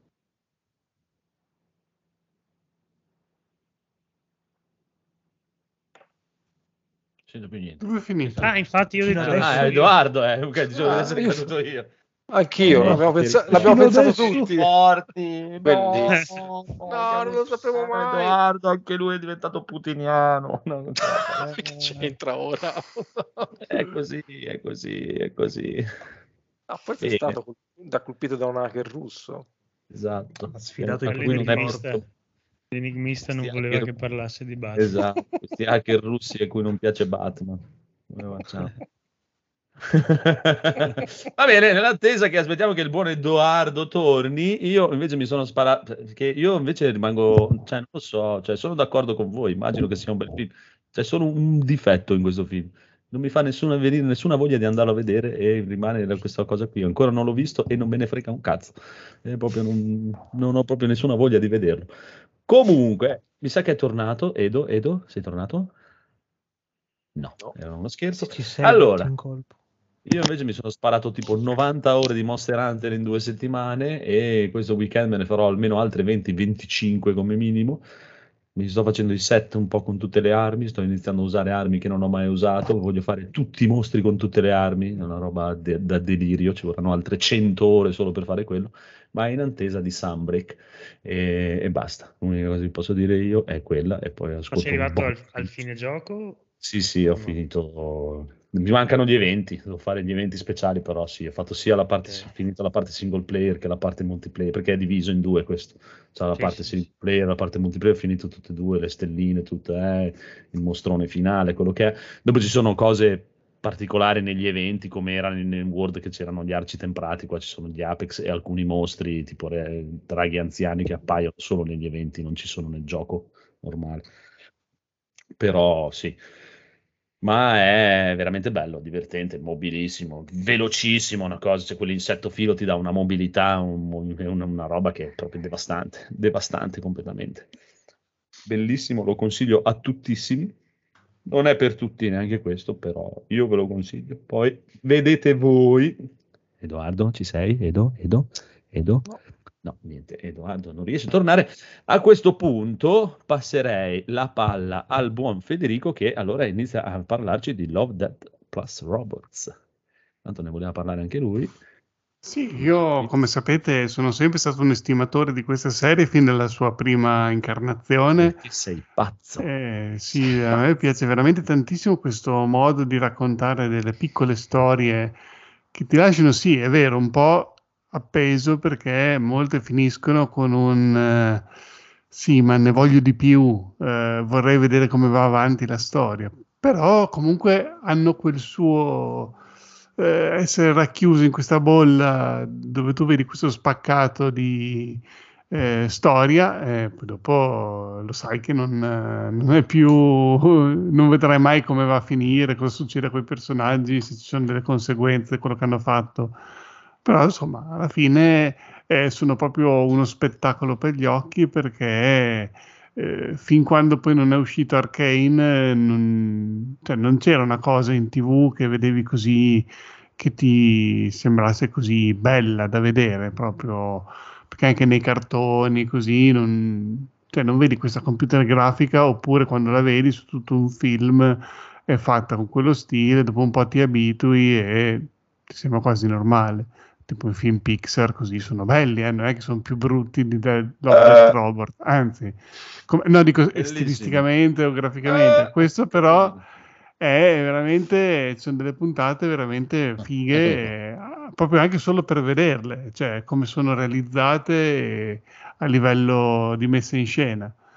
Veramente top. Per me eh, questa terza serie forse me la sono bruciata perché la seconda l'ho voluta vedere tipo uno al giorno, no? Proprio centellinandomelo per non bruciarmelo tutto. Questo invece via. Prossimo episodio, prossimo episodio, prossimo episodio, me ne sono sparati tutti in una sera e mm, veramente non ce l'ho fatta resistere perché è veramente bello. Io ne ho visto Adesso- uno solo di episodio, non so se è della seconda o della terza, quello dei bambini e di Babbo Natale. Mm. Il Babbo Natale inquietante dei bambini. È la seconda o la terza? no, la La terza no, seconda. perché è appena uscita e Ah, la non seconda, c'era la quello lì, non me lo Seconda, ricordo. La, seconda, la Quella prima l'ho rivista tutta quando è uscita la seconda, quindi forse della prima me li ricordo già meglio. La seconda non li ho mai rivisti, quindi magari adesso lo recupero. Lo riguardo una seconda volta. Eh, c'è l'episodio quello dei bambini e di Babbo Natale che è bellissimo e secondo me dovrebbero guardarlo, farlo vedere a tutti i bambini piccoli subito, all'istante. Sì, per traumatizzarli per il resto della vita. proprio. Esatto. E qua invece giusto. c'è, ho pensato perché c'è una puntata sugli zombie che dici che mm, se vuoi sconfiggere gli americani devi mandargli gli zombie c'è una puntata sui mini zombie dove è tutto Che- fatto tipo come diorama che è stupenda. Bellissima. È veramente bellissima quella puntata lì. Se devi guardarne una, guarda quella lì perché a te piace un po' l'horror così e quella lì è veramente bella. Bellissima Eh, comunque è tornato il buon Edoardo. Scusate, mi è morto internet per qualche secondo. Se vuoi aggiungere qualcosa, abbiamo approfittato. Intanto Federico ha iniziato a parlare de- di questo Avete fatto benissimo. No, stavo, stavo- sono d'accordo con Federico, cioè nel senso questa terza stagione è qualcosa di veramente bellissimo. Hanno- sono riusciti finalmente a tornare ai fasti della prima, non la raggiungono ancora, però ci sono arrivati, ci sono arrivati molto molto vicino. Eh, cioè, son- per dire, allora, Fede, qual è, qual è stato il tuo episodio preferito?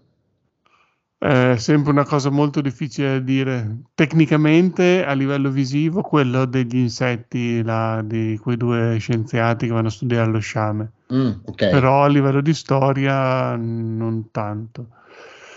Ehm, però, boh, eh, bel- è molto carino, cioè sono bellissimi. Quello del, ehm, degli zombie, appunto, col diorama, è molto Mhm. bello quello dei topi, con eh, Sì. lo sterminatore di topi, quello riso tantissimo, che muoiono malissimo. È veramente splatter, bellissimo. E poi dovrei avere una lista. È molto bello anche quello del, ehm, del, sor- del cavaliere sordo e della donna che balla nel lago. Quello Però- è spaventoso a livello Sì. tecnico per quanto riguarda Eh, i fondali. Però, però preferisco uno stile come quello del, ehm, degli scienziati con lo sciame. Quello lì è, è Mm. talmente realistico che quasi non sembra neanche in computer grafica. Mm, mm, mm, mm. Io, io fra tutte, a livello tecnico, sono molto indeciso tra la- la- quello dei mini morti, che è proprio gestito molto molto bene, e il brutto viaggio, quello sulla nave con il granchio. Ah, è vero, anche quello è molto molto bello. Quello proprio a livello di storia, bello. Sì, sì, quello avrei Quello- voluto vedere un seguito di quello, avrei voluto Eh, dire, sì. come va avanti? Eh, quello, sì, infatti, è, è il difetto di questa serie, sia quello lì che quello dello sciame o altri ti lasciano proprio questo senso di incompiutezza che dici, vacca boia, vorrei tanto vedere come va avanti, ma non si può. In un certo senso è, è- è la cosa più brutta e più bella, un po' lo devi accettare, è un po' Eh, come sì, mangiarti una scatola appunto di pasticcini, dici vabbè, ma, cioè, ma ce n'è uno per tipo. E se ti piace, sono cazzi tuoi, te lo sei mangiato, e, amen, te ne mangi un altro. Poi magari te lo vai, ti vai a cercare la marca e ti vedi qualcos'altro fatto da loro, ma in questo caso non, non c'è, non è possibile, non lo so. Però mi, mi pare che il, per esempio l'ultimo, quello con la ragazza, il demone del lago, Sì? mm, il cavaliere sordo, è lo stesso team che ha fatto nella prima stagione la, la ragazza che scappa dall'omicidio. Io ho, ho rivisto la stessa- lo stesso tipo di regia, lo stesso tipo di, di- Mm, cioè, non ho idea. stile. Lo dici perché hai, controllato No, no, no, no, no, è solo una mia, solo Ah. una mia impressione così a vederlo. Mm, Mm, no, dovrei lo so. controllare.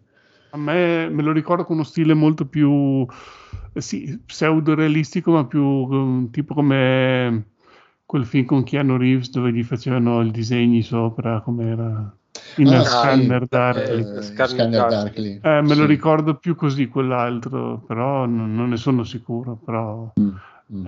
eh, stavo guardando qui, adesso sono andato proprio su Netflix a vedere la lista degli episodi, perché così almeno magari ne parliamo con più, perché qualcuno me l'ero dimenticato, tipo quello della- dell'astronauta che rimane senza ossigeno, che si trascina l'altra tipa dietro, quello non mi è piaciuto tanto. Mm, mm. Più tecnicamente Mm. che come storie. Ma neanche tecnicamente, quello stile animato lì, boh, non, non lo so, non mi ha fatto impazzire. Gli altri invece sono tutti molto belli, stavo guardando perché anche quello degli orsi, dell'orso robola, che non era magari bellissimo a livello tecnico, però mi ha fatto ridere tantissimo È perché tamarrissimo. è tipo, eh, tipo Predator, no? Che sono questi Sì. soldati che dicono volgarità ogni due secondi e c'è questo orso robot che gli dà la caccia e- e- ed è divertente per quello lì perché calca, apre tutto e va sulla... è divertente per quello. E poi è anche molto bello quelli sepolti in sale a volta, che è quello dei tre soldati che, c'è quelli Ah, sì, quello con- che con- rimangono con- bloccati con dentro. diciamo, sì. Anche quello lì tecnicamente molto bello e Sì. anche a livello, anche a livello di storia mi è piaciuto con questi soldati che insomma rimangono classico, che rimangono lì che poi muoiono male tutti. Però vabbè, è molto bello anche quello, sì. Sì, sì, proprio guarda, l'unico che mi è piaciuto di meno è quello lì della, della dell'astronauta.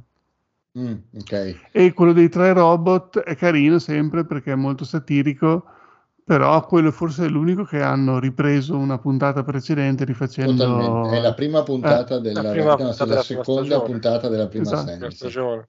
I Sì, turisti. però dico, è la Esatto. prima volta che riprendono un- un- una cosa fatta in precedenza e vanno avanti con quegli stessi personaggi, mi pare. Sì. Sempre gli stessi tre personaggi, sì, manca solo Sì, no, dico, è però- la prima volta che succede in questa serie. Sì, sì, sì, sì, sì, esatto. Manca solo il gatto, ma chi vuole vedere lo vedrà. È molto, molto Mm. figa queste cose. Il gatto. Bene, bene. Mi pare consigliata questa seriucola. Ma torniamo al buon Edoardo perché ha un altro film. s- film Ah sì, io visto l'ultima cosa così poi vi lascio tranquilli. Eh, ho visto, quindi mi sono visto il mio, questo Top Gun Maverick. Eh, ragazzi, è, è una ventata di aria, è, una ventata di aria vecchia, ma che fa sempre bene. Cioè, no- no- non posso dire che è una ventata d'aria fresca perché non lo è, però è una, è una ventata d'aria vecchia che però profuma di ricordi. Sai quella. Ah, la, la- la zuppa della mamma, sai queste cose. Ah, la, la- tovaglia di casa, queste cose. Uh, quanto è bello, bellissimo. Cioè, mm, che, cioè, che dire, eh, se avete voglia, allora uno dice voglio di vedermi Top Gun, sì, però dice ma voglio vedere qualcosa di diverso, però voglio vedere la stessa cosa. Eh, non lo so, sei indeciso, guarda questo. Eh, c'è tutto quel, cioè quasi tutto quello che c'era nel, nel vecchio Top Gun con tutta una serie di implementazioni, novità e aggiornamenti, però veramente molto molto ben congegnati, molto molto ben inseriti all'interno della trama. Non c'è nessuna forzatura, mh, magari una piccolina, però nel senso non c'è nessuna forzatura evidente, non c'è nessun eh, fanservice spinto, non ci sono cose che ti fanno dire ah, hai visto? Oh, ti ho messo questa cosa qua perché tu te la ricordi. No, è proprio un, un bel omaggio a un, eh, a una- cioè, un bel contri- è un bel tributo a un attore come Tom Cruise, che non si capisce di cosa sia fatto, sia di, di plastica o di cosa, ma non, è uguale. ragazzi. Lo vedi giusto quando ci sono le inquadrature più frontali, che ormai è- sta invecchiando, ma a parte quello. È un tributo a quel tipo di cinema, a quel tipo di atmosfera che c'era in quegli anni eh, che ovviamente non può più essere testosteronica come era a quell'epoca, deve essere un leggermente eh, ridimensionata e lo è, e lo viene, e viene, viene ridimensionata ma, con, ma col giusto, col giusto modo. Mm, anche per dire la, la- la cosa avevo, di cui avevo più paura guardando i trailer, che era appunto il rapporto tra, perché all- all'interno del film ovviamente c'è il figlio di Gus, che era il, il suo gregario, il suo copilota all'interno del nel film originale. E io avevo paura del- eh, davanti del classi- sul classico non ti perdonerò mai per aver ucciso mio padre. Ecco, tutto questo non c'è. Non c'è. C'è del risentimento da parte di questo ragazzo che si chiama Bradley, ma è tutto una- per tutta un'altra motivazione. È una motivazione coerente, è una motivazione che ha senso e eh, viene superato l'impasse tra i due personaggi in maniera molto molto molto molto ben congegnata. Il dogfight, i combattiti tra aerei sono pazzeschi, cioè sono vera- considerate il- tutto quello che poteva essere la regia vecchia con tutti i nuovi eh, con tutte le nuove tecniche che ci sono ora. Mm, e mettete invece che mettere gli F14 metti gli, F, gli F18 che sono gli Hornet boom boom cioè s- scoppia dall'inizio alla fine, basta. Cioè, che cazzo ci vogliamo dire? Sono riprese vedere, vere, non- sono riprese al computer. So- allora, lui ha, lui ha fatto una mm, via di mezzo, ci sono le riprese vere, quelle che sono all'interno del- degli abitacoli, e ci sono alcune riprese che sono state fatte in CGI quando, su- qui- sull'esterno degli aerei, ma sono talmente ben fatte che non ti sembrano, sembrano sembra tutto vero. Oltre al fatto che quel pazzo di, di Tom Cruise si è fatto, si ha volato, cioè lui vola realmente, lui si è fatto veramente le- tutte le scene all'interno degli aerei. Quando, sì, sì, quando, cioè, quando loro partono in accelerazione e cominciano a, a prendere G, la faccia si schiaccia, cioè, lo- li vedi che sti, sti poveri di Cristi stanno soffrendo, cioè non, non- non puoi non, non, può sembrare, non, è finto e non sembra finto, mai. Questo è veramente stupendo. Si vede anche Iceman a un certo punto, anche Val Kilmer, eh, vabbè, con i suoi anni e i suoi chili ormai, diciamo, però si vede. la, su- la sua follia anche direi. Assolutamente, assolut- c'è una scena che è meravigliosa con lui, tra, tra lui e, e tra Maverick e Iceman, che è bellissimo, è proprio un siparietto velocissimo che dura pochi, pochi secondi, ma è bellissimo. Ehm, mi dispiace, mi è piaciuto tantissimo non vedere la McGillis, che era la, diciamo, l'istruttrice che- di cui lui si innamorava in passato, però almeno da quello che hanno detto, siccome è invecchiata molto, molto male, eh, Eh? diciamo, è- al, al pari di Val Kilmer, non l'hanno voluta richiamare perché effettivamente non avrebbe più potuto essere la spalla amorosa, diciamo, del, di Cruise. eh, cioè. Immagino, ha detto, scusa, dobbiamo fare il seguito. Eh, No, fai cagare, vai via. Più o meno, più o meno. Eh, se, penso sia andata proprio così.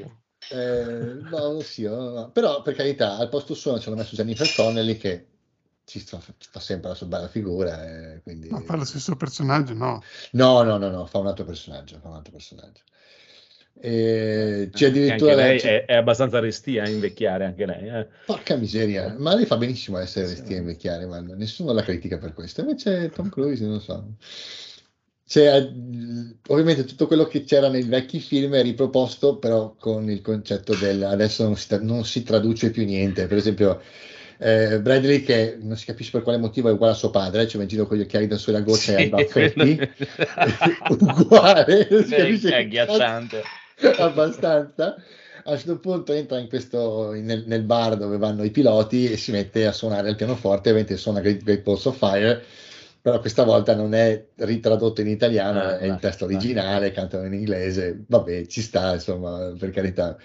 Quel- sì, sì, c'è quel, quel genere di bruttaggini, ecco, so- quelle sono cose di cui non Perché sentiamo. cantavano. Great Balls of Fire eh, in, In italiano, italiano. il. Sì, sì, Ah, cantavano sì, sì. lampi di fuoco, fiamme in cielo, Fiamme lampi in di cielo, fuoco. lampi di fuoco. Sì, sì, Esatto. era agghiacciante. Era. Era una cosa in- Io ho visto al inascoltabile. cinema il primo Damiano.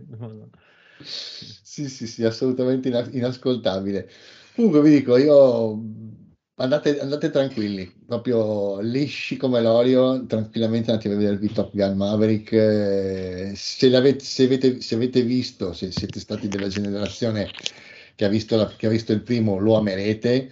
Se non, la- se non avete fatto quella parte, se non avete vissuto quella parte perché siete giovani, vi, eh, vi gaserà un sacco eh, quello che vedrete a schermo. eh, secondo me 9, su 10 uscirete soddisfatti. Bene, bene, bene, bene, bene, bene. E allora passiamo al Conte di Toscana che ci parla di Mr. Robo, che mi sembra che lo deve vendere a Federico. Sì, Sì. esatto. Mm. Prego. Allora, prego. mm, ne avrei voluto parlare quan- al momento in cui eh, fossi riuscito a vedere anche l'ultima stagione, ma eh, purtroppo non ho avuto tempo, nonostante eh, stia guardando le puntate veramente una dietro l'altra in ogni intermezzo che ho, cioè tipo ho mezz'ora, vai, andiamo sul coso, su Netflix, su Prime e guardiamo eh, la puntata. Allora, Mr. Robot io ci sono arrivato perché anni fa, mh, nella stessa settimana, tre o quattro persone mi hanno detto: Guarda, è una serie televisiva da fuori di testa, quindi adatta a te. Ok, alla quinta, Eh. persona, alla quinta persona che me l'ha detto, ho detto: Ma vabbè, eh, guardiamolo. a me non, non mi attirava molto perché non, non mi convinceva l'attore, eh, Rami Malek, che invece credo sia una delle migliori scelte di casting eh, degli ultimi anni, cioè deve fare in sostanza il suo personaggio è quello di un hacker bravissimo, eh, completamente asociale, eh, inaffettivo, che ha una sorella, che ha un padre, eh, poi si capirà a che livello, ma con cui non ha nessun rapporto, non riesce a instaurare rapporti con le persone e da buon hacker si fa i cazzi degli altri, eh, prende i dati delle persone, se li scrive in un, um, nei, va- nei dischi insomma, che servono, comunque e fa anche il responsabile della sicurezza per lavoro.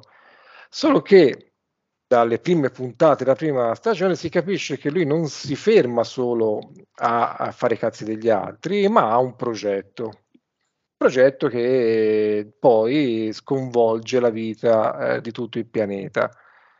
Ora, a prescindere dalla trama, che secondo me comunque è scritta benissimo, eh, la serie televisiva è, è interessante su tantissimi punti di vista, quindi la scrittura della trama, la regia, eh, i personaggi sono sempre ripresi in, un- in una posizione strana, non sono mai centrati, eh, sono un, o tro- un pochino a destra, o un po' scivolati a sinistra, quindi tutte le volte hai sempre l'impressione di essere su una barca, no? Quindi che ci sia qualcosa che, che ondeggia sotto di te e ti dà instabilità.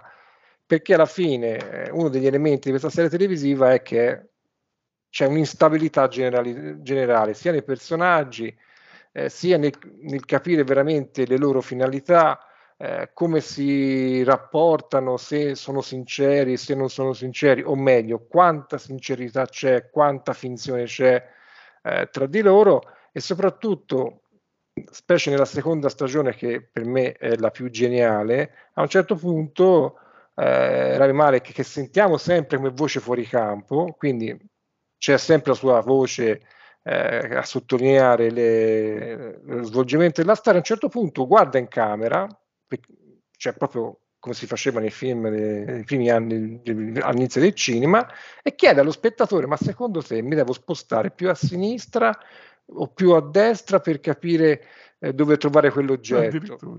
Cioè, sì, eh, io quando ho visto questa cosa che ho detto, ma questa è follia, cioè, Tipo non- non- che chiede ai Sì, bambini qual sì, è lo sì. stentopolo. Ti giuro, faccio- perché lui deve cercare un oggetto nella stanza e dice: Mm. Ma scusate, ma voi che mi state guardando, ma proprio così, eh, ma voi che mi state guardando oramai da X puntate, ma secondo voi ma questo oggetto è a sinistra e si vede, no? La, la- la la macchina presa si sposta, o più a destra?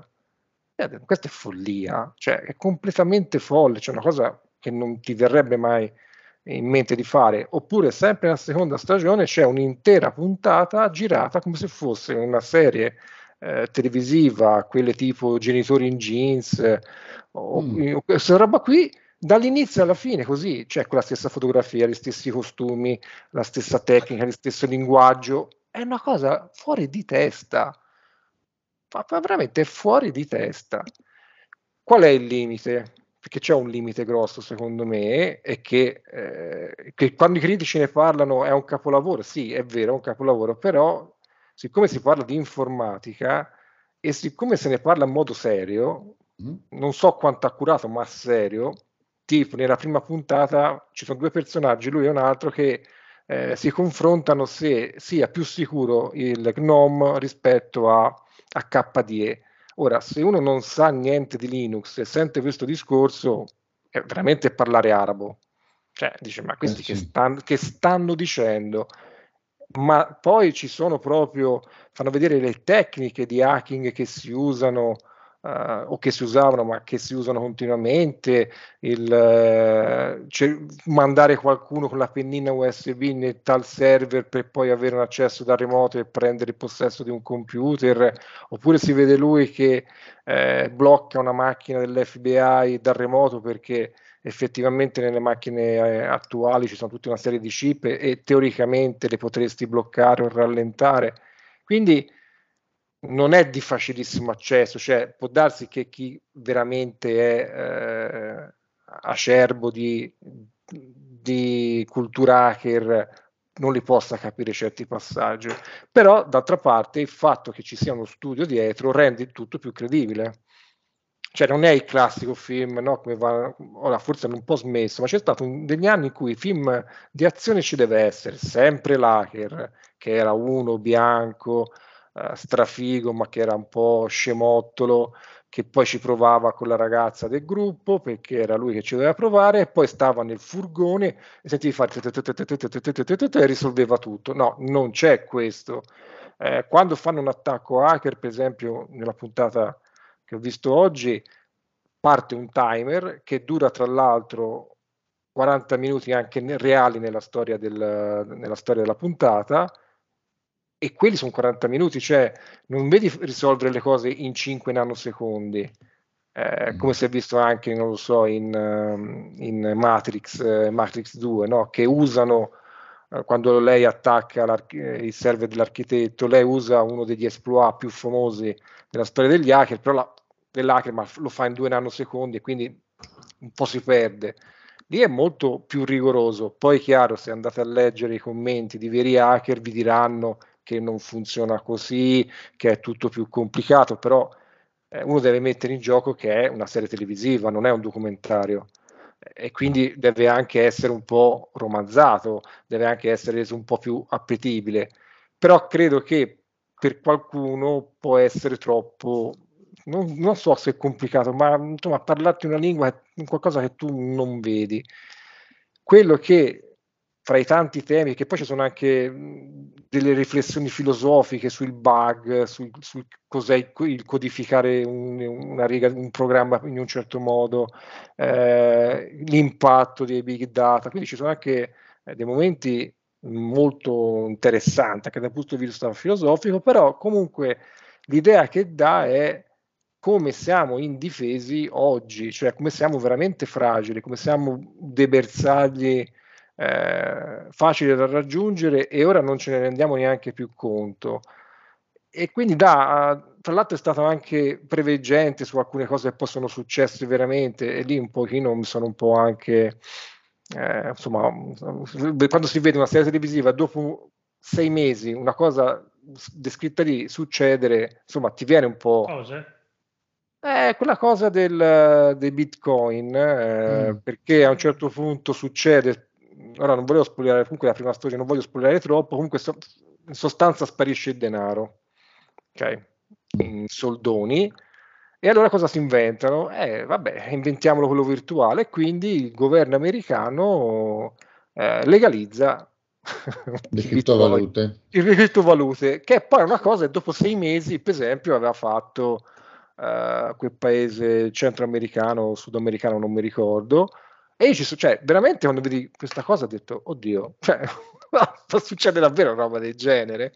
Chiaro, lì agli Stati Uniti, eh, nel mondo reale è successo per un piccolo paese, però insomma ti fa riflettere, ti fa capire anche, ma se davvero la carta moneta o comunque eh, una rappresentazione digitale di qualcosa di fisico sparisse completamente e tutto fosse soltanto digitale, ma che impatto avrebbe nella società, nel, nel- nel tuo stile di vita, nei tuoi rapporti con gli altri? Perché è vero che oggi noi trattiamo sempre meno carta moneta, credo un po' tutti, a parte il mio capo. Pensa se i Chi giochi Federico, eh, solo nei Federico, Game Federico Pass. va in giro con Eh, 6.000 euro in esatto, esatto, però più o, meno, più o meno ti capita ancora comunque, anche quando pensi ai soldi, li pensi fisicamente. Eh, lei lei invece probabilmente ti prospetta anche il perché la, la possibilità che un paese, una superpotenza dice no, va bene, d'ora in poi la carta moneta non ce ne frega più niente, convertiamo tutto in moneta virtuale. Pensi che sia impossibile, dopo, poi dopo sei mesi vedi che in realtà può succedere. E questo è uno degli elementi. Esatto, poi c'è per esempio quando cercano, anche alcuni passaggi sono molto belli, eh, tipo in tutti i film si vede che fanno l'attacco hacker, buttano giù un server e si risolve tutto, lì invece c'è una puntata che pensano a come distruggere i backup. E ti fa, e fa capire a chi lo vede che i tuoi dati, quando sento dire vabbè ma io li cancello e poi, e poi si volatizzano, e i dati sono talmente importanti per queste società che ci tengono a copiarli in più, in, in più server. Poi server non vuol dire i computer di casa, ma quelle Web immensi. farm. Esatto, quelle web farm che fra l'altro sono in strutture che devono reggere anche un attacco atomico, quindi a loro interessa più che i dati si- siano preservati che la vita umana, comunque chiusa parentesi, e c'è tutto un passaggio in cui si riflette sul fatto che devi distruggere anche le copie, cioè ecco su questi quei tocchi che ora io non so se Sam, Sam Ismail che poi ha fatto anche Homecoming eh, lo scrittore della, della serie televisiva sia un hacker o, o- o sia appassionato, probabilmente sia- una- Si è appoggiato a qualcuno. Sì, ass- sicuramente a un team di persone perché è davvero credibile e il fatto che sia credibile poi ti appassiona, cioè a me mi ha appassionato veramente tanto. Ma Perché Che- tu sei un informatico, no? Sì, esatto, può darsi anche sì, però ci sono degli colleghi informatici che non lo apprezzavano meno, eh, tipo qualcuno mi ha chiesto "Ma te lo sai cos'è KDE?" E? Ho detto "Sì, eh, io l'ho anche usato qualche volta in vita mia KDE, io ero più per KDE che per GNOME, ho scoperto che probabilmente GNOME è più sicuro di KDE, ho scoperto Kali Linux che io sinceramente non, non conoscevo, che invece è questa versione che usano gli hacker perché è tutta particolare, o punte, ma anche vedere che un hacker ha il il sistema operativo su una pennetta USB perché almeno se ha bisogno la stacca e butta via il portatile. Insomma, Mm. è veramente fatta bene, è curata. Poi, se qualcuno la guarda e mi dice, eh, però a me non piace, lo posso anche capire, perché non è, eh, non è certamente di facile fruizione e poi non è accattivante con, eh, con lo spettatore, cioè nel senso non, non è stata probabilmente pensata per essere di massa o per fare grandissimi ascolti, infatti nonostante abbia eh, avuto grandissime critiche, poi alla quarta stagione hanno dovuto chiudere perché secondo me non l'avrebbero rinnovato. Poi l'ha fatto un network, io non conoscevo neanche la US Network, cioè, mi sembra qual- No. cioè, qualcosa di molto piccolo e, e non so se le ha proposti anche a Prime, a Netflix e gli hanno detto no guarda, a HBO ha detto no, questa roba a noi non...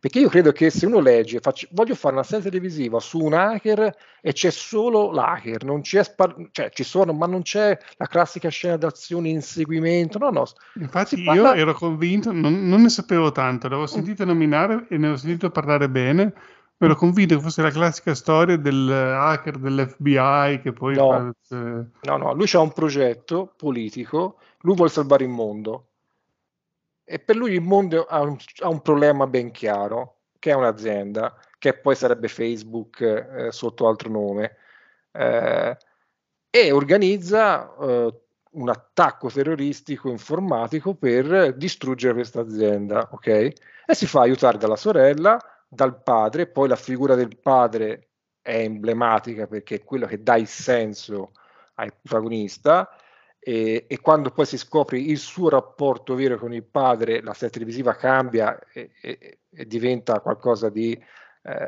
incredibile perché tu hai visto delle puntate e non ci avevi capito niente, ok? In sostanza.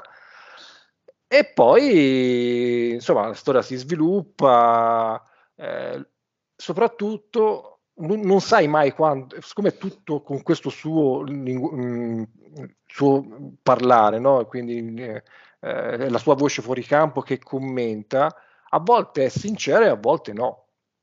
E questo Ah. non è, eh sì, è anche questo. Unreliable narrator. Esatto, perché lui è un narratore non, eh, non, eh, non credibile, cioè, non è, cioè, eh, devi sempre stare attento.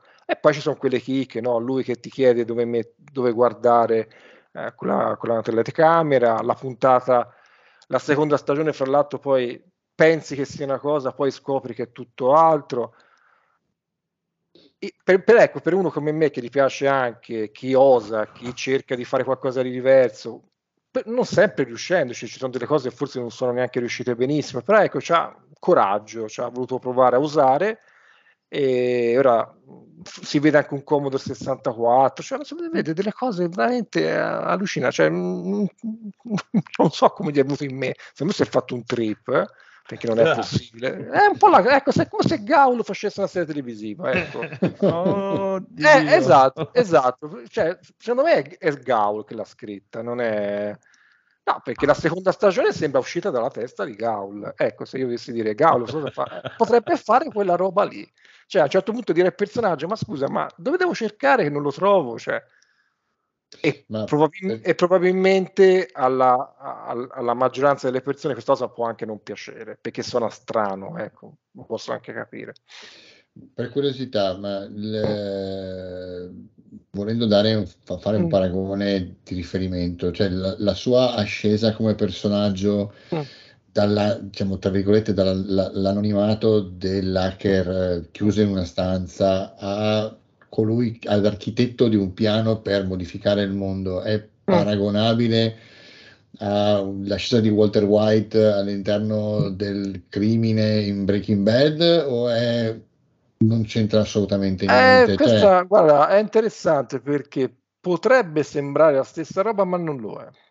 Nel senso che a un certo punto, secondo me, Walter White eh, ci si trova in quel personaggio lì. Cioè, quando diventa un narcos, alla fine lui, sì, Walter White diventa un narcos, no? Poi quando decide che i tali persone devono sparire perché sennò l'organizzazione veniva messa a rischio, era proprio una cosa che avrebbe potuto fare il Chapo e Escobar sì, eh, senza problemi. Lui invece è, ta- è ambiguo anche con se stesso, cioè è un personaggio davvero complicato ed è, io penso sia incredibile come sia stato reso visivamente, eh, a- lo, puoi, lo puoi vedere, eh. Cioè è come se tu avessi una persona lì che sai che chiaramente biologicamente si capisce non è a posto, ma secondo me chi fa un certo tipo di lavoro non è psicologicamente a posto, cioè gli informatici non, non sono psicologicamente a posto e ve lo posso assicurare, Ah, sì. che eh, ci lavoro tutti i giorni, io non sono informatico perché sono inventato, però chi lo fa proprio di professione, ha studiato,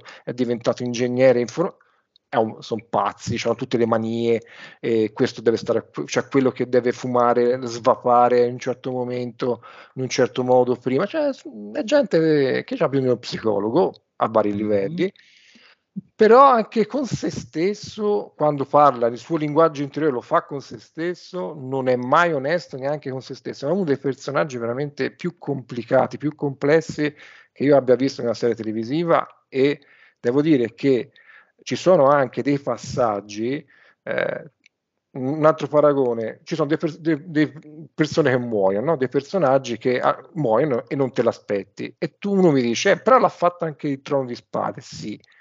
Il Trono di Spade ha fatto quella cosa lì, però qua è davvero inatteso anche la modalità, la brutalità estetica con cui, quindi cinematografica con cui si vedono queste cose. No- e non è consueta come serie televisiva, cioè io, non me ne viene anche Breaking Bad, Breaking Bad, che a me piace tantissimo, io non riesco però, per quanto il, ehm, la storia del personaggio può essere, ti verrebbe da dire, guarda, questo, questo può, fare atten- può salvare il mondo e fa il più grande attentato terroristico informatico, quell'altro diventa un narcos per curare, eh, per mettere a posto la famiglia, quindi ci sono due livelli di schizofrenia abbastanza Certo. simili. Però invece a un certo punto Walter White per me è, è consapevole di quello che fa. Ecco, eh, eh, Elliot, perché io nomi non, non ci sarò mai, lui lo fa, ma non si sa, cioè io ancora non l'ho capito e sono alla sesta puntata dell'ultima stagione perché sta facendo tutto, tutto il percorso perché l'ha fatto. Non, ha proprio dei momenti di schizofrenia ah, altissimi e ripeto, non è facile rendere eh, cinemato- cioè, televisivamente credibile eh, un personaggio così complesso. Poi arriverà il finale, sarà una schifezza, pace, cioè, eh, ci può anche stare, perché, cioè, quello ci può anche stare. cioè. Però devo Chiaro. dire che mi, è piaciuto, mi sta piacendo tantissimo e, e poi ho sempre voglia di vedere le puntate, ho voglia anche di arrivare in fondo, speravo in questo weekend, forse ce la faccio. E niente, però ecco, se uno mi viene a dire guarda le prime due o tre puntate e poi dice guarda a me alla terza cosa di informatica che cazzo non so cosa fanno, io ho smesso. C- E quello è uno scoglio che può aver bloccato tanti, perché certe cose o le vedi e dici ah vabbè non capisco niente ma deve funzionare così, ma che non è un approccio che ti dà piacere, no? Allora a quel punto eh, mi guardo un, che ne so, la televisione generalista, se devo essere distratto, no? Eh, invece, se, eh, siccome lui- la serie televisiva ti dice no, stai attento, perché, anzi, cerca anche di riprenderti, no? Ma, cioè, di riportarti dentro e te non segui tutti i passaggi, capisco che possa diventare difficile da apprezzare, ecco. Però io, ecco, dovessi dire, io la consiglio quando mi chiedono ma che te serie televisiva ti è piaciuto tanto? Breaking Bad, eh, Better Call Saul e, e Mr. Robot. Ale. Eh sì, per me sono le Ale. migliori. Ci sarebbe stata anche Battlestar Galactica se non fosse finito. Non si fa Se non fosse diventato beautiful dopo la, ter- dopo la seconda stagione. non si fa. Vabbè, chiusa qua. Eh, così. Eh, Federico. Ah, ah, prego, Dimmi. prego, Edo. No, no, no, No, no, tranquillo, tranquillo, vai, vai. No, volevo sapere da Federico se allora, sei intenzionato a cominciare a vedere questa roba qua o no. Ma eh, sembra interessante, In però lingua, io... in lingua originale, eh, scusami, in lingua originale, perché il doppiaggio di lui è veramente. Io non so chi l'ha fatto. Cioè, non ci- la sua voce non ci incastra niente, ma niente, niente. Il che ti fa capire anche, siccome non è un prodotto di punta, ma dalla US no- che nessuno conosce, secondo me ci hanno messo un team di doppiatori, con tutto il rispetto per il lavoro dei doppiatori che è importante, ma non c'entra niente con lui. Proprio snatura, cioè, mh, quindi io lo consiglio di vedere in lingua originale. Ci potevamo mettere Freddie Mercury per lui a doppiarlo. Sì, esatto. Eh, vabbè. Su che servizio è? Su Amazon Prime? Su, è su, su Netflix che Prime. Ah. Adesso provo a vedere magari il pilot, lo guardo di sicuro, perché è uno di quelli proprio che non ho mai visto neanche il pilot. Ma, Eh, ma- ma per esempio, una, una cosa, non c'è la sigla uguale, e- è tipo Better Call Saul, ma ancora più estremo. A volte non c'è, a volte l'ha messa in fondo, anzi, poi c'è una puntata che mi sembra sia il contrario. Cioè, è, è una follia, è una follia, è una fo- Ti ho detto, ecco, se uno la guarda, l'ha fatta Gaul e sa chi è Gaul, ovviamente, non è un problema, ovvio. l'apprezza perché dice: Oh, finalmente la serie televisiva di Gaul, cioè, eh, che aspettavo da anni. Eh. Il suo futuro è sceneggiatore di serie TV. Sì, cioè, ma lui deve fare quella roba lì, cioè, ma non il lavoro che fa, ma Esatto, Smetti di fare l'assassino a pagamento. esatto, ti proprio. finire, Ah. cioè. Bene, bene, bene, bene. Edo, volevi dire qualcosa? No, no, ero- a me volevo solo fare un- un'osservazione sull'attore, io lo, io lo adoro, cioè non- Anch'io, ogni anch'io lo volta che lo adoro. guardo mi chiedo come sia possibile che lui sia passato da fare il faraone a Khmer Ra nella notte al museo e sia arrivato a fare queste cose, eh, perché l'ho visto, ho visto il, il Freddie Mercury eh, ed è, mi è piaciuto da morire, eh, l'ho, l'ho- l'ho visto... mm, Veramente, qui- a me mi ha fatto vomitare. a me è piaciuto tanto, invece, siccome è riuscito a, col- a Proprio- beccare proprio a entrare nella parte.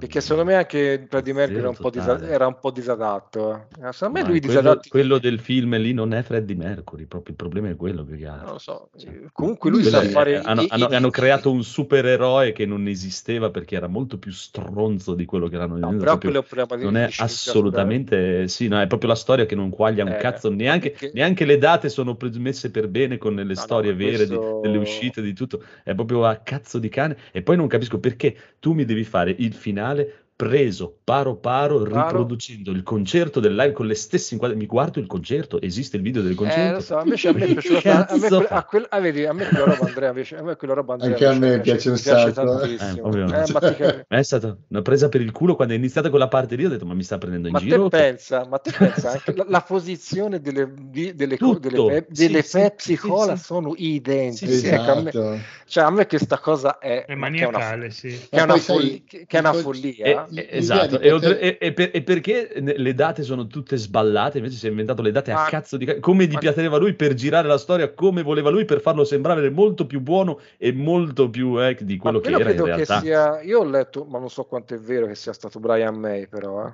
Non lo so, Dice- può, può darsi, può darsi, però è tutto completamente proprio, cioè, mamma mia, sono anche uno degli unici gruppi di stronzi che sono andati a suonare quando c'era l'apartheid, cose- erano proprio degli stronzi, erano ma proprio degli stronzi che volevano solo dei soldi e basta, e non erano neanche sto granché perché ai loro tempi c'era gente molto, molto, molto più sopravvalutata, se non c'era Freddie Mercury erano niente, Ah, vabbè, niente. Vabbè, ma No. sai quando uno muore, eh, ma era così bravo ragazzo, poi in realtà è un pezzo di merda, è normale, stacce.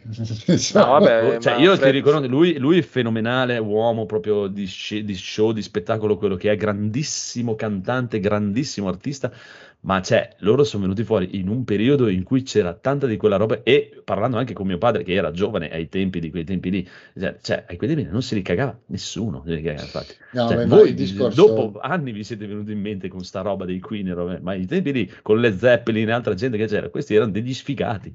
No, vabbè, ma quello che voglio dire io, cioè, lui a, a me è piaciuto tantissimo nella caratterizzazione anche Ah no, lui come visiva, attore è bravo. No, no, a me è il film, parlavo del a- film io, eh, a del film riprendere. parlavo. Sì, sì, No, ma, no, no, ma lui anche è bravo fosse come attore. per dire nel film il concerto finale, è vero che tu dici vado a vedermi la, la ripresa del concerto originale, però lì lo puoi vedere, ma lo puoi vedere anche da altri, da, da altri punti di vista. Ah, dal- sì, sì, ci sta, però cioè, ti, ti ripeto, cioè, se io vado a vedere un biopic su una, una star, un cazzonatro, e quello che mi stai raccontando non è la storia vera, sono cazzate, cioè, Chiaro, è un film del chiaro. cazzo. No, no, Cazzo, però guarda, cioè- allora, io, io ti devo dire, come film non mi è piaciuto neanche a me. eh, nella- Cioè, cioè, non è me- che mi puoi ah, dire delle cazzate, cioè, ci, sono, ci sono dei passaggi che sono veramente anche Eh, degli non è che ti posso sci- fare scivoloni, il scivoloni biografico di Hitler che era un samaritano No, che eh, aiutava i bambini, eh, eh, cioè, non è così. Però Quello ecco- Elton John è fatto molto meglio.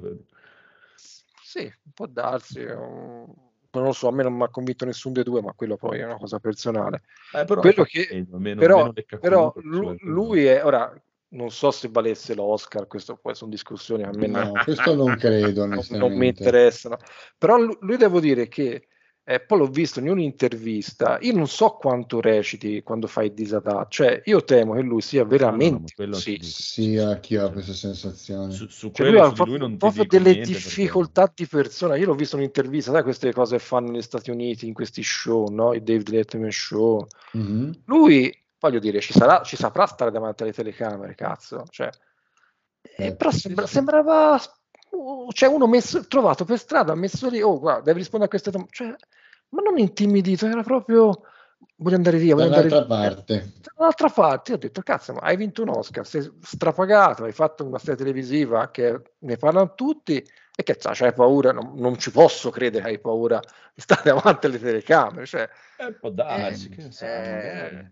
Però se vedi tanti attori di quelli famosi, in Ah. pratica sono loro che fanno se stessi nei film. Cioè, eh, Gi- Joaquin Lui è Phoenix è un così. altro. Robert Downey Jr. è così, The Rock Eh. è così. Cioè, Sì, sì. sono loro Cioè- che gli mettono un vestito più o meno. Cioè, Eh a, sì, Gio- a Joaquin Phoenix gli hanno detto alla domanda ma hai quindi avuto hai- eh, per niente. sì, no no ma quando gli hanno fatto una domanda tipo hai avuto problemi vero a perdere peso lui ha detto no no a me quello non mi andava cioè mi andava bene di farlo l'unico problema è che mi hanno fatto fumare una sigaretta e il giorno dopo già ne fumavo un'altra volta 60 cioè, Oh, no. no, porca 60. puttana, ma cioè, non so se è mica normale Eh, non è a posto. No, e anche lui non è a posto cioè, boh. Eh, ma ci sta, ci sta, dai. È come Ma Daniel infatti- Day-Lewis che, che va via di testa quando doveva fare il Infatti- totalmente diversamente da infatti ha noi. smesso Eh sì. cioè, Ci sta, vabbè. ci sta. No, no, comunque, cioè, devo dire, eh, a me per, eh, per- il film di cose eh, mi- sta sulle balle quella cosa lì. Perché non devi raccontare le storie? Poi magari sì, magari non è colpa di quello che ha fatto il film, sono stati Eh, loro. no. no, devi scrivere così, devi fare così, Beh, devi fare così. mi pare di sì, sai, che i Queen e- avessero darsi, proprio messo darsi. dei veti. No, Ma no, guarda, proprio Brian, Brian May proprio. Conoscendo un po' la storia loro e essendo uno dei, dei gruppi più stronzi che abbia mai cavalcato la, la- la storia musicale del mondo, può darci che non faccio fatica a crederci, eh, te lo, te lo tranquillamente. Però lui, cioè, magari anche il film, cioè, poi si è girato bene, tu- eh, lui come attore è bravissimo, ci sta proprio. Sì, cioè io, io mi riferivo principalmente alla prova Sì, attoriale. sì, sì, no, no, no, no, ma lui, lui è fenomenale. Eh, Eh, il sembra modo che non in cui- reciti. Sembra sì, non reciti. cioè, il modo in cui si muove, la tensione che ha addosso quando lo, interpreta, mi ha colpito. Eh, Cioè, e- c'è una- c'è in tante puntate di Mr. Robot, lui sembra veramente fr- freddo, cioè, ma lo rende, cioè non muove, la, non muove niente della, della faccia. Eh, Mm. perché è un gaul. Eh, infatti perché, perché forse è Gaul, non lo so. È Non Gaul, È. Gaul. Mister sta- Gaul. Mr. Gaul. Mr. Gaul. Bella Mr. Gaul. Eh, ma infatti è come Gaul, perché tu lo senti, eh, si inventa tutte queste cose incredibili. Adesso la prima volta che arriva in live, ho detto chissà cos'è. E invece quando arriva in live, viene qui che ci parli, è proprio eh, tranquillo, timido, Eh. proprio, eh. Ho boh. si trasforma e diventa un pazzo Gaul. Comunque, signore e signori, io direi che siamo arrivati anche a un quid e l'ultima cosa che vi posso consigliare è il nuovo disco degli Hailstorm, che avete sentito la prima canzone Back from the Dead come nuova sigla di Energy Plus Italia, bellissimo disco. Adesso voi potete salutare e io vi metto una canzoncina per defaticare che è l'ultima canzone di questo disco. Quindi, amici, potete dire ciao. Ciao. Ciao. Ciao. Ciao. Ciao. Conigliastro, torna. Ciao. Conigliastro. Guardate Obi-Wan, è figata. Ah, Burn every fear, every doubt like a funeral fire. Scream every anthem and follow your reckless desires. Take back the crown that hangs at the gate. Ready your march, steady your aim. For the heart is a soldier that never loses its way. So raise your horns, raise them high, let them soar,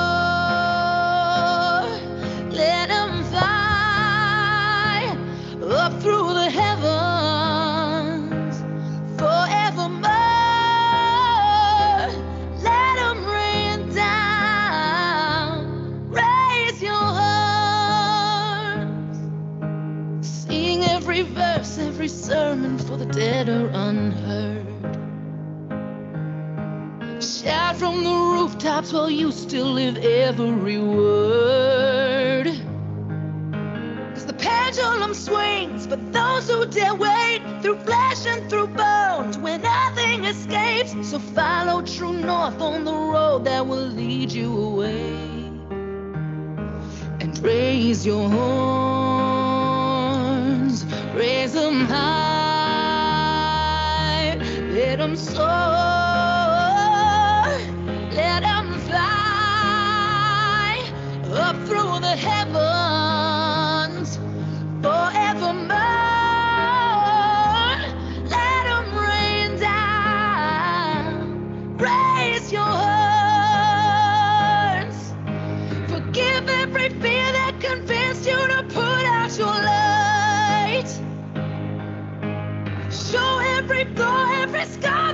what made you hurt?